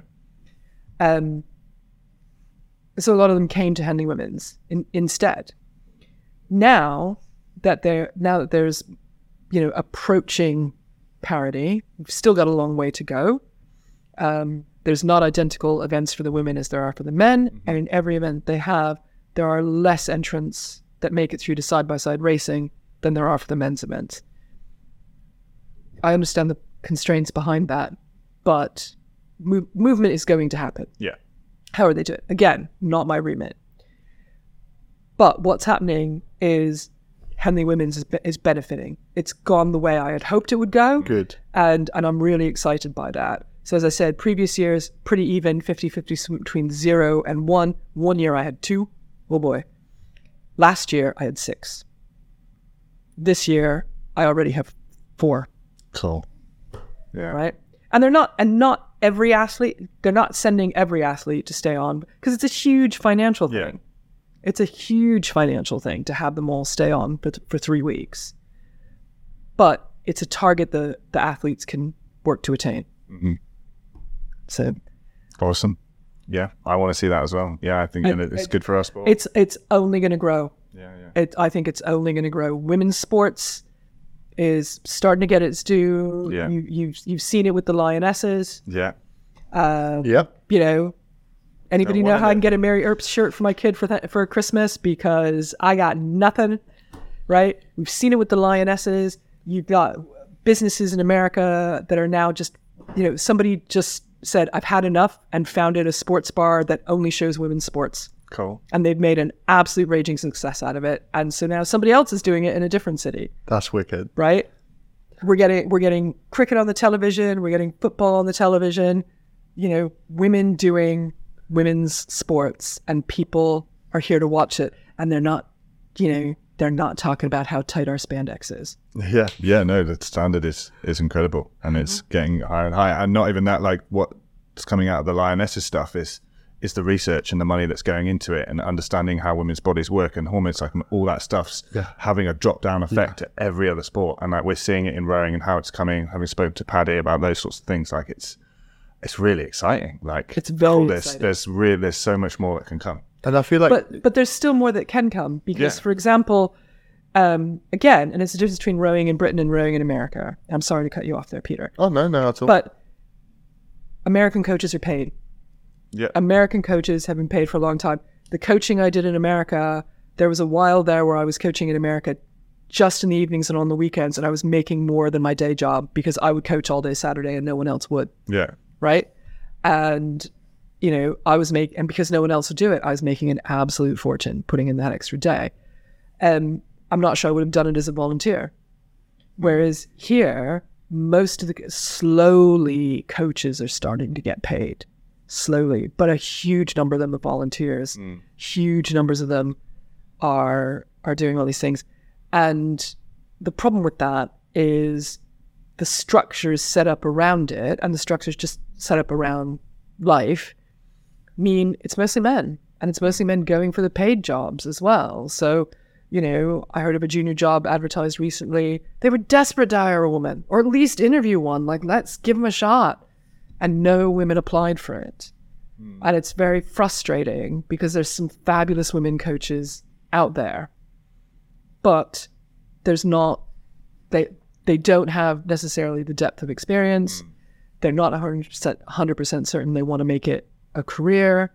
Uh, if you become a rowing coach, you're away a lot of weekends. You're away a lot, and you know, and if you want to have children and things like that, I mean, my child goes and stays with friends during Henley Week because I can't get in and out of town to take her to the school bus Yeah. right? And the Leander athletes I used to pick her up, they're all racing. So she very kindly goes and stays with friends up in Abingdon to to get through Henley Week, Yeah. right? But you know, that's a huge sacrifice to make. Yeah, we gotta make we gotta make the sport more attractive to to female coaches. Definitely, the first two coaches I've ever had were women. Before before I got my ma- uh, male coach in Poland, like my uh, the the two people who taught me how to row were both women. One was called Małgorzata, the other one was called Ula. Just to give you a bit of credit. I had, uh, uh, uh, well, not my first coach, but it came down to Leander. I had uh, Lavinia. Oh, I had Lavinia as well. Yeah, Uh, we're both coached by Lavinia. but uh, Shout yeah, out Lavinia if you're listening. she is. Um, mean, I'm- I'm I'd not- hope so. I've made fabulous. I'm, I coach. I coached high school novice boys. Um, it's been 20 years. I can't get rid of them. I. I still hear from them. I, I I I had coffee with one of their mothers when I was home for Head of the Charles, and like the athlete was, you know, like ticked he couldn't come down, but he couldn't come down. Um, I, you know, I've been invited to weddings. I'm still friends with like other people that I coached who were, you know, masters athletes when I coached them, kind of thing. Uh, again, it's another way to form relationships, but it's, but it was also like Boston is unusual. Again, I coached on Saturdays because at the time I was an unmarried, childless, you know, day job, job during rowing in the morning, day job during the day, law school at night person, right? So I could do something on Saturdays. I couldn't. I couldn't do it now.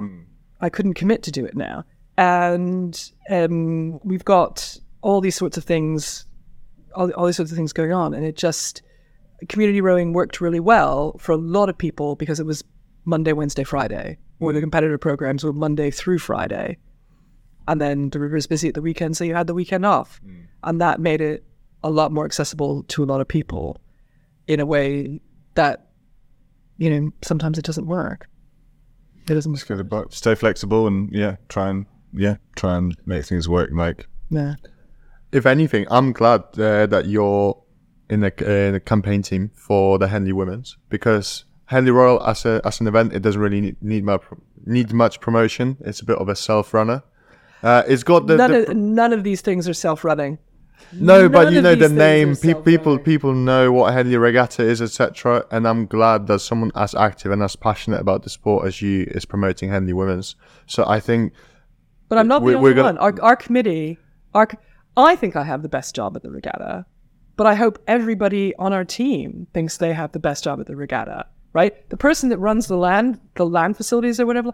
Oh my god, I oh, it would come crumbling down so fast if that was my job. I couldn't do it. I couldn't do it. But equally, and I, I think she'd be the first to tell you, oh, she'd hate my job. Yeah, yeah.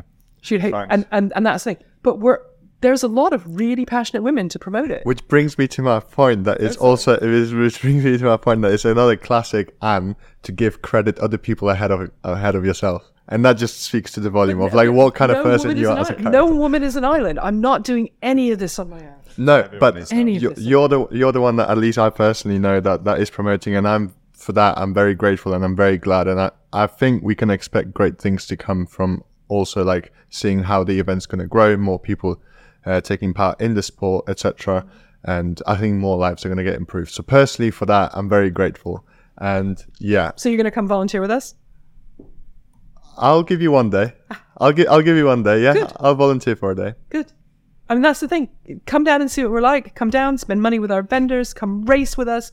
Come we'll- volunteer. We'll be a vendor. We'll, Come we'll be volunteer. there. I'll make sure RowGear is there. We'll have a tent up so uh, we can uh, yeah we can help out if we're going to be down there anyway. So Yeah, because again, similar. If we don't have volunteers, we can't run it. Yeah. If we don't have vendors and entry costs and things like that to help pay for, because it's it's all on private land, hmm. right? So, you know, it's the bit that nobody really thinks about. But we need to pay. We need to cover costs. We need to do a bunch of things, and we need we need to come support it in whatever way you can. And if that means you have a disposable income and can spend a bunch of money, please do that. Okay, we'll we'll figure Our out. as- suits have pockets now. That was a sponsorship. great revelation. Is that what you're going to say? No, I was gonna say let's figure out a skill set that I can be uh, of use for, and then uh, yeah, I'll give you a day of volunteering for for the for the event. Why not? But uh, I guess we just got some quick fire round questions to oh, ask you. oh, okay, okay. They're not that quick. Don't don't worry. No, they're not that quick. Well, the uh, the questions are quick. The answers are not. so, um, out of all the rowing venues that you've been to, visited, trained at, or raced at, what are some of your favorites and why? Oh, out of all of them, Out of all of them, every single one. I'm gonna go straight for the Charles. I'm gonna go straight for the Charles. Um, the turns, the bridges, the winds, the the yeah, it's my home river. I, I feel like it's my home river, um, because that's where I've spent I've spent more hours on it than anything else, and I love it. I've coached on it, I have raced on it, I have rode on it, I have fallen in a few times. Um, absolutely the Charles. So absolutely the Charles. Not not the first to to answer that. Yeah, there's a few people that really like that one. it, yeah, again, it's an amazing event. You can also volunteer for that. It's actually hard to volunteer for Head of the Charles. I've never been to America, so I, it would be very hard for it's me. com- it's competitive. Waiting it's list, competitive, um, and so you apply to particular committees, and if they're full, they're full. But there's always some that need some. Uh, Courtney needs you for ecology and recycling and things like that, and it's kind of wild. It's great. They're very eco-friendly, and I really love it. Great initiative. Let's start with let's start with Henley Women's, and then we'll talk about volunteering over there on across the fund. My next question is: If you were to repeat one race or one event again when you're 60 or 70, what would it be and why? Okay, so first of all, I have absolute plans to re- to redo a whole lot of races when I'm 60 or 70. Brilliant. Talk us about them. I absolutely do. Uh, so again, we're going to go with Head of the Charles. Nice. Um, I can see some Henley Masters. Finally, get my race down the course at Henley Masters. but we're we talking pairs, have to. fours, quads, doubles? oh no, single. I Single. single. Like so, either either I either need two oars to know what to do, or I need to be like hiding in the five and eight. Right. Okay, I have an invisible five on my forehead that only rowing coaches can see, and like I don't even get to row six. I don't know what it is. I don't even get to row six. Um, but I do well in a double. A quad just confuses me. I don't know why. And um, and I don't know. It, they're beautiful things, but I never do well in them for No, me whatever reason. And um, but yeah, so so yeah, so sixty or seventy, I'll still be there at the head of the Charles. Uh, hopefully back racing Henley Masters, and then strangely enough, I did this insane race in Biel, Switzerland. Oh, yeah. scratch crew that I that I talked about, where they're like, "So who taught you how to?" ri-" Oh yeah, that's fine. Um, I would I would do that again in a heartbeat.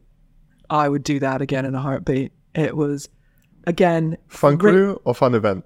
both both and actually because of weather and so that we didn't it, so it's called the Bilac because you go through these two lakes and you go through a canal And actually, due to weather, we didn't do that. So we actually did 38k, um, half down to a giant buoy, turn around, come back, uh, mass start. That actual cannon goes off, Ah, and then and you and you just go and and again scratch crew. Most of us didn't know each other. The whole thing, borrowed boat, borrowed crew, and um, and we just went off and somehow we came in the top 10 i don't know how.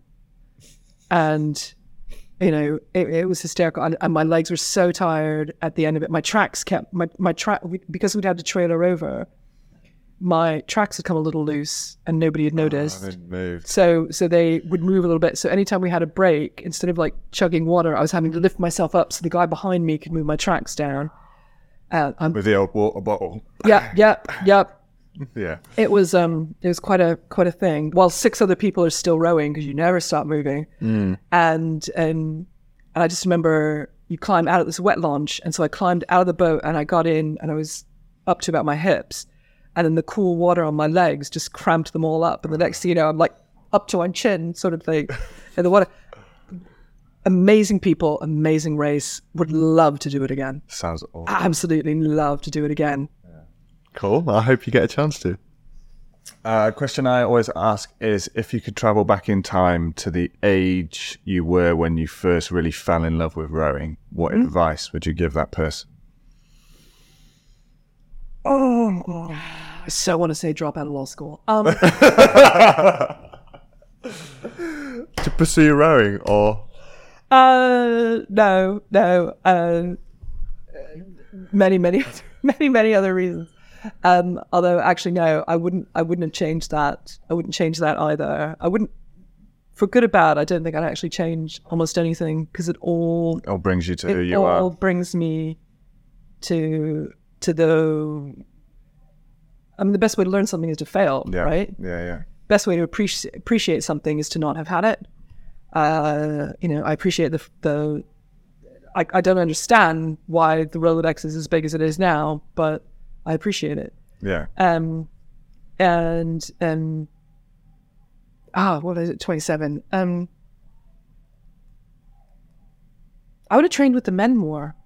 Yeah. I would have trained with the men more. So I, uh, first year rowing, I didn't do winter training, uh, and which was, and then I realized I had to do winter training because after about two weeks, I literally I was at dinner with a friend and I had to leave and go run around the block because I just all this not training, I suddenly had so much energy and I couldn't sit still anymore.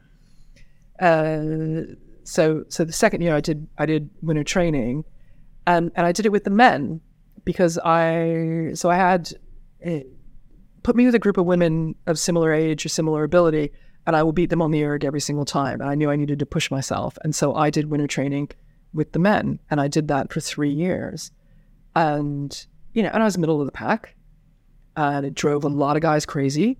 That you know, serves you right for beating my score, kind of thing. But Yeah. you know, it drove a lot of guys crazy that I was beating them, and I'm like, "Then come get me, bro." Yeah. do something about it. Yeah. You know, That's my McGregor. if you don't want to lose to a woman, then it's up to you. yeah, yeah. I'm not slowing down for you. So there you go. Um, Would it also be for the impeccable chat that men men men rowers usually tend to have? Absolutely not. and I would, I would say more. I think it's more to do with the fact that if, yeah, if they, if it, no wonder they're losing if they're trying to chat while they're erging. no, I think that's fantastic advice, and that's the advice that I give other people as well. Is is um, Go push yourself. yeah, don't don't Go push yourself. don't be upset about not being the best in your group. Be excited about about rowing with people who are who are faster than you, better than you. Maybe not in all aspects, but in any aspect. Like you're guaranteed to get better. You're, yeah. Yeah. If you, it, it's a simple sport. If you put the effort in, you will improve. And, you know, we're not all born six foot plus, and we're not all born with the lung capacity of Pete Reed, and we're not all born with, um, you know, whatever slow twitch muscle fibers or something like that that like Guin Batten has, kind of thing. But you can be better. And that's the thing. You don't need to be the best. You just need to be better. Yeah. Go be better. Yeah. Go be better. Good advice. One last question from me. Who are some of your rowing idols or people that you've looked up to or you look up to in the rowing world? Okay, so first of all, we're going to use look up to and usually the metaphorical. sense. I love. I've got to say this because you said before we filmed, you've you've never met a woman taller than you. I've never I met a woman taller. than I. Amazing. I've never met a woman taller than I am, which I think is ridiculous. Yeah. But and and and it's really. I also find it really funny because so like there was a time after university when like the U.S. women's basketball team did really well at the Olympics. You have Lisa Leslie and all these amazing female athletes. It was kind of a start of an emergence for the WNBA and things. Mm-hmm. And you know, and like watching late night television, and Lisa Leslie is going to be on there. I'm like, I'm really excited. Like, wow, like amazing basketball players, right? Yeah, amazing women. You know, and they would get on and, uh, and you know, talking to Jay Leno, and you know, it takes Jay about five minutes. How tall are you? And she's, oh, I'm six foot three, and I'm like, really? Like, oh, okay. Like I was expecting taller, kind of thing. I remember when I found out how tall Michael Jordan was. Go, how how tall is Michael Jordan? He's only six six. Yeah, yeah. He's not even the tallest at all, anyway. But you were just like, oh. You're like, I could do that. I'm, I'm, I'm, yeah, it doesn't make me Michael it's Jordan. basketball. It, it doesn't, doesn't make me Michael Jordan, but I could be. I Yeah. could be. Yeah, I, yeah. I found that I'm the same. I'm the exact same height, height as Arnie, Arnold Schwarzenegger. Oh yeah, yeah. Like don't, don't. He's twice as wide though. don't You don't- wish. Don't, He don't meet your, don't meet your heroes, man. They're all a lot shorter than they're all a lot shorter than you are. They're all a lot shorter than you. And th- they, you know, as occasionally, you know, commented on in in in haste. Um.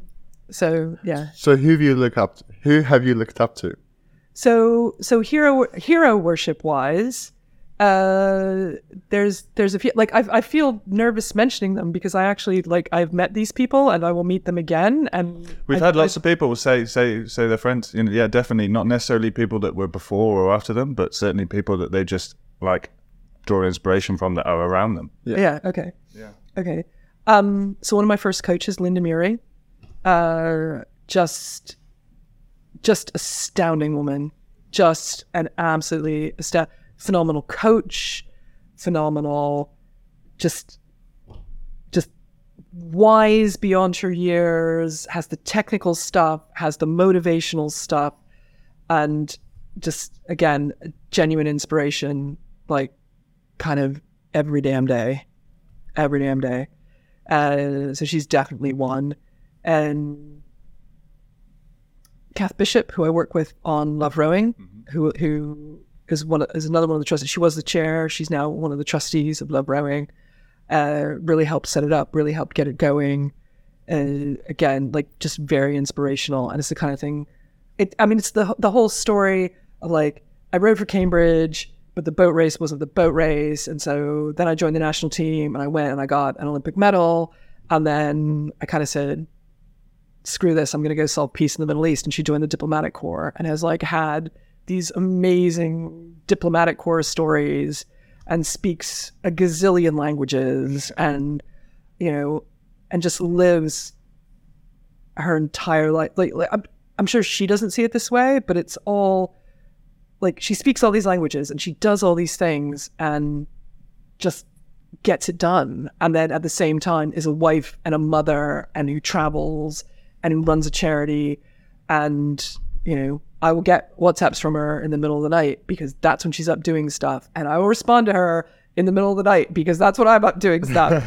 And you know and but nobody expects a reply but that's okay right? So so i find i find that very inspirational.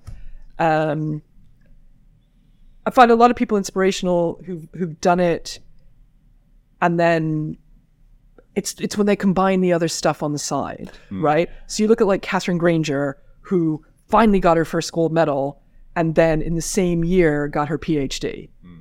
right, as a lawyer, and Wow. and like she has her undergrad degree in law, she has a master's in medical negligence, and then she has a PhD in criminal law, right? So like completely different aspects. Like, damn her PhD advisor has has that famous story. Like they thought she was doing canoeing, and she didn't realize how good she was until like the Olympics happened, and they're like, "Hey, I know her," sort of thing.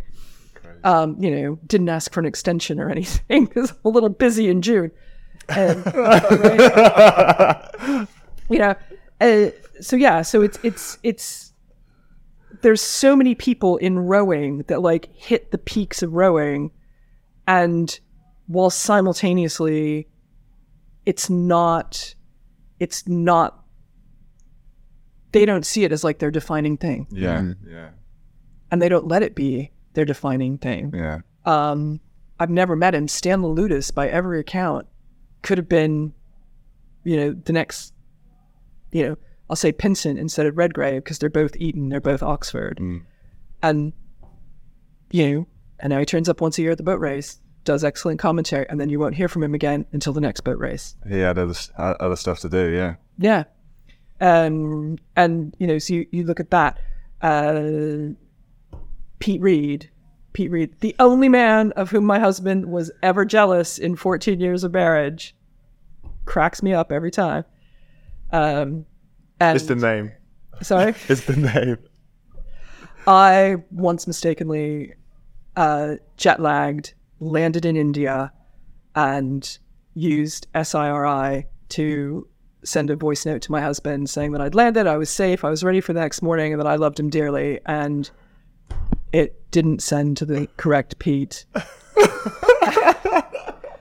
and and and the thing is, is by the time you hear the little robot voice going, sending to Pete Reed, OBE, like I dove, I dove across the bed, and it's you know it's too late, but you gotta try and stop the oncoming train.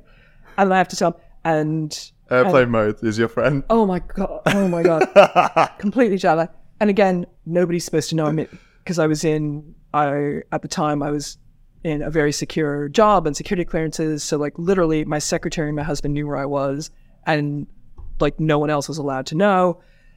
So nobody was supposed to know I'm in India, blah, blah, blah, all this kind of stuff. And it's just like, oh my god, I'm like, dude, like.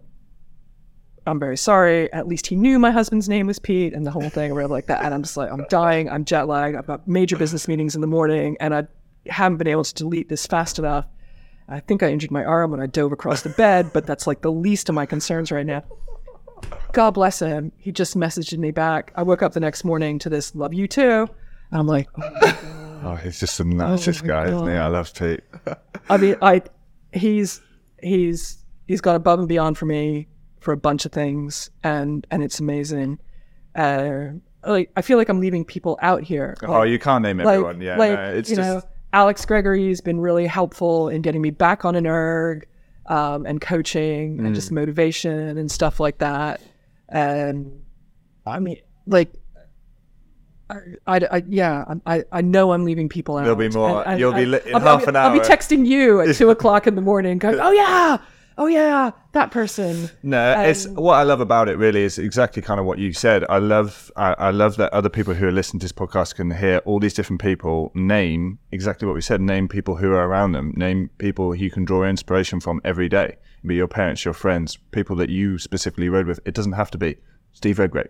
You know, like yes, obviously you can draw inspiration from that, but there's so many people that that also can draw inspiration. You know, it's all around you if you kind of just you know put your head up and look. So I think that's kind of that's kind of you proved the point on that as well by by naming some of those people, and it's not everyone, but I'm sure I- it's just t- to name a few.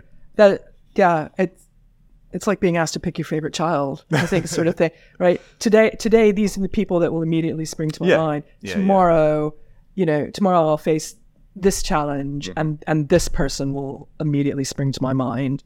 And you know i mean yeah, like like going back to the grainger example sort of thing she's achieved everything i want to in rowing and she's the only woman i know who has more law degrees than i do right? Like what's not to role model yourself on with that sort of thing? And she does commentary. Right And I find I also find it interesting that you're you're sort of pointing to people like Catherine Granger and saying, "God, look, no, she's done more than me. Like she's an example of someone who can go out and get and done more than me." And Kobe said before, like you're still the example I give people when they tell me they don't have enough time to do anything.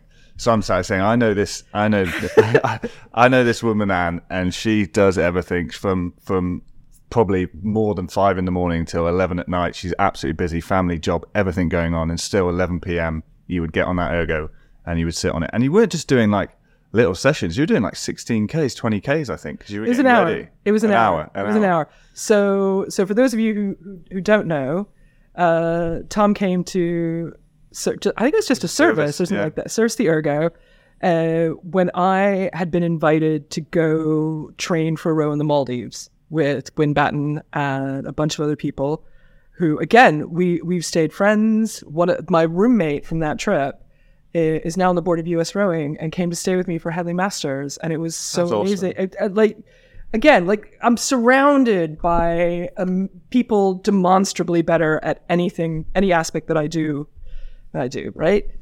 And um, and and yeah, and I hadn't I hadn't really trained since giving birth. Um, and Guin Guin ran into me in Waitrose and was like, "Are you doing this?" I was like, "Wait, what? Huh? What? Like, are you in? Do you want to do this?" Uh, had not considered it as an option, and she's like, "Well, here's what you need to do," and I was like, let me talk to my husband. We've already explained about him. So he's just like, right, off you pop. Like, you know, you know, you can afford this, off you pop, let you know, go do it. Um, and it's like, okay, well, you're gonna have to do an hour a day ergo, like every like no gaps every day between now and you and you know, and you sit down and the first one is is you know, kind of two like three 20 minute sessions Yeah. and then two half hour sessions and and we had to get the TV set up in front of it because these are some long, long things, um, and you know, and it was astounding. It was astounding. It's just a perfect example. If you want something enough, you'll make time for it.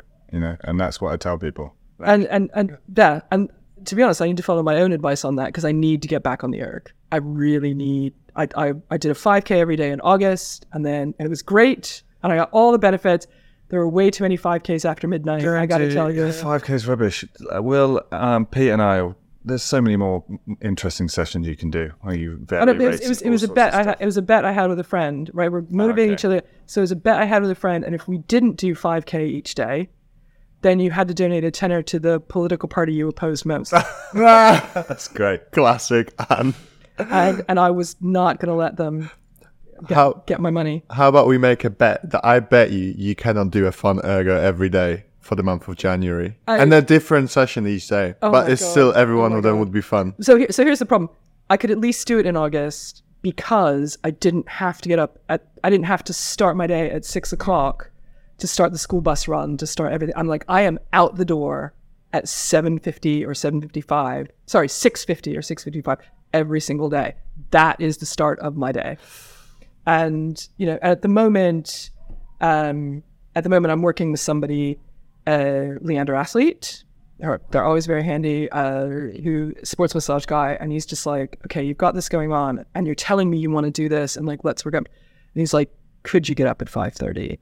Um, and I've been debating doing it anyway. And he's like, just get up at 5.30 and go for a walk. And I haven't even managed that at the moment. And I'm actually really hoping that with Christmas break for school starting on Wednesday, that like I can start to do it. Um, but equally, I know that I know that I'm fortunate that like I've got a whole bunch of people that are like, go on, but like we'll set you a training program, we'll do this for you. Like, can you just get up at 5:30? Can you just do this kind of thing? And you know, and I have great people that I can call on, and I can do it.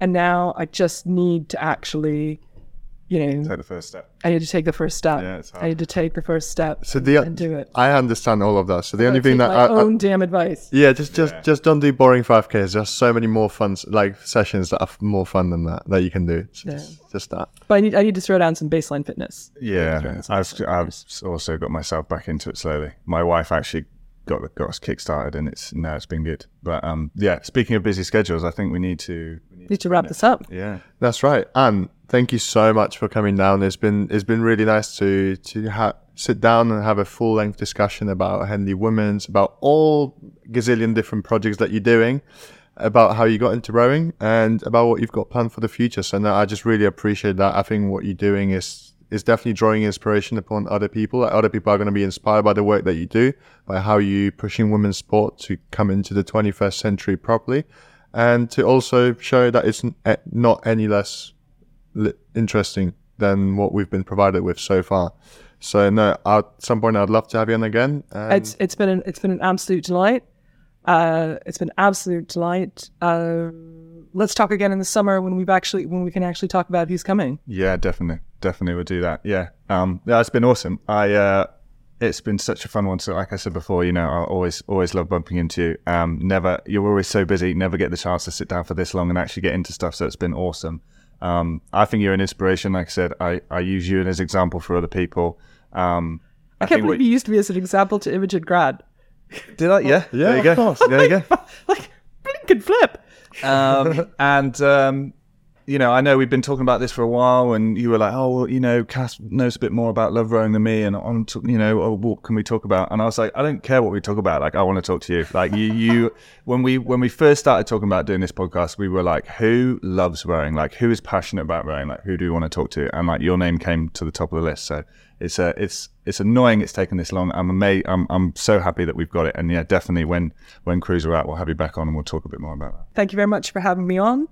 Thank you very much for letting me get out there. That yeah, you there's a role for you in rowing and there's a place for you at Henley Women's. And any question, any question from where do I live to where do I park my private plane, Yeah. I, I'm and anything in between. We're we're here. We'd love to have you come to Henley, and it's it, it's very individual, and it's as much or as little as you want to make it. And we'd love to have you. And I'm really thrilled to be here and nerd out with you guys. I've always I've I've always got on with both of you from the get go, and it's it's it's a real honor to be here. Um, thank you very much. Thank you so much, Anne. Thank you. So, I think that concludes everything for today's episode. So, on that note, easy there. Cue the music.